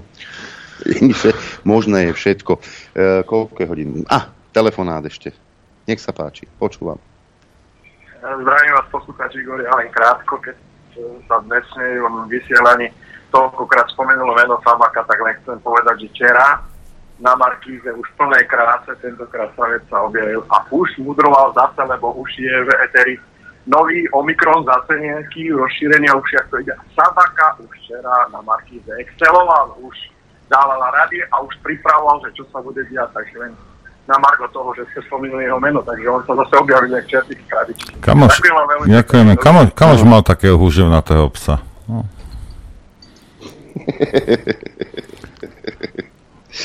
Yeah. Tuto je mail e, z Českej republiky. E, Rostislav píše, 150 tisíc Ukrajinců schopných boje by mohli otevřít západní frontu a Zelenský ho sesadit, e, když za nej bojovať nechtějí. Čo sa, čo sa môže stať, že už toho budú mať plné zuby? Adrian, to je jeden, to je jeden problém. A Američania však mali na to 8 rokov, oni vycvičili tú ukrajinskú armádu a tá ukrajinská armáda bola špičková. A tá by to mohla urobiť, lenže tá už je mŕtva.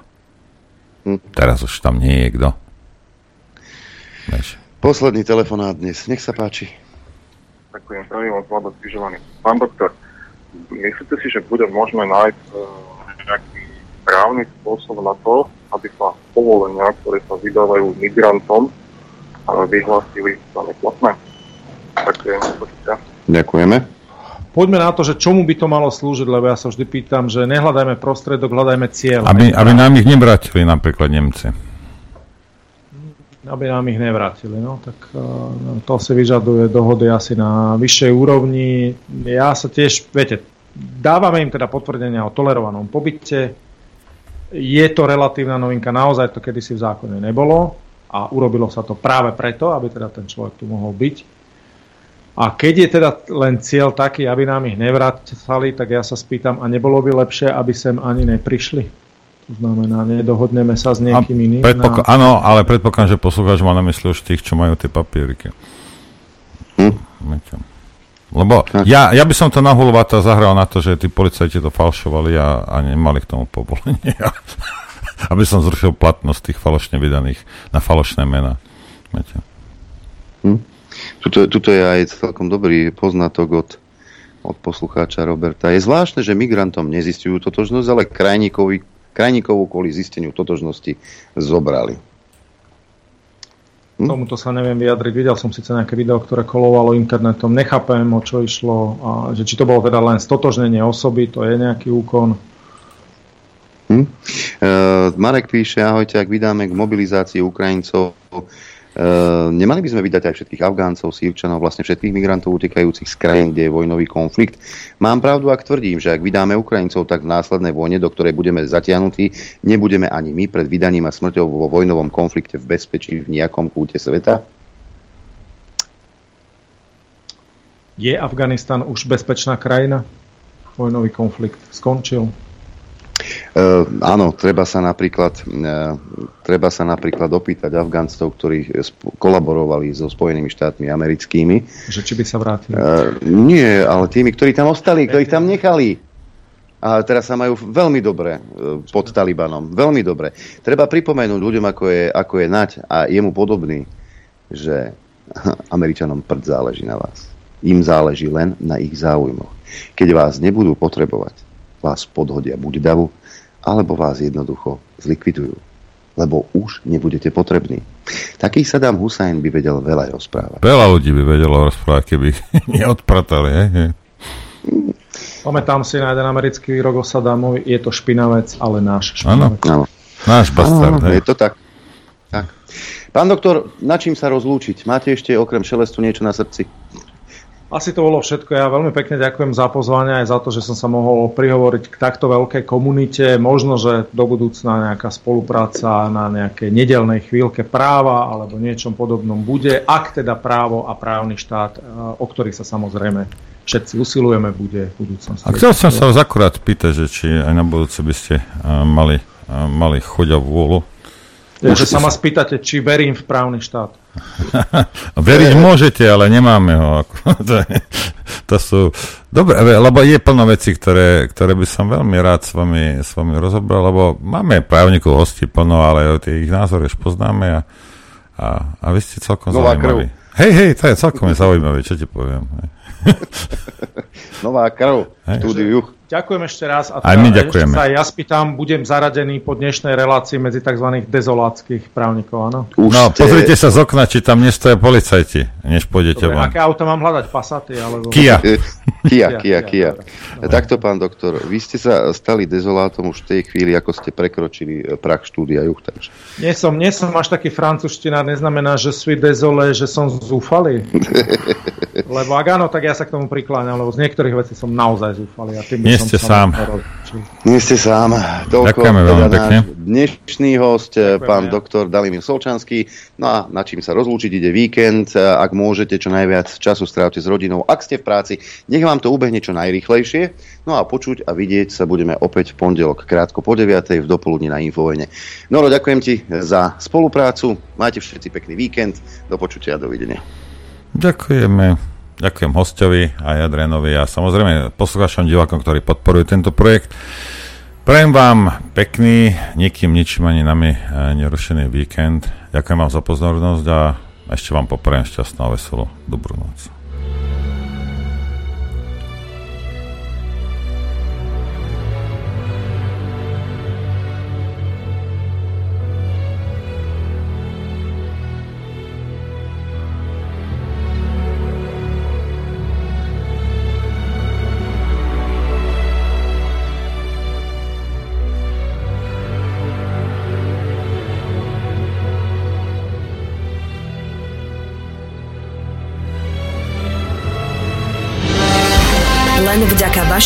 Príspevkom sme nezávislí. Nezávislí.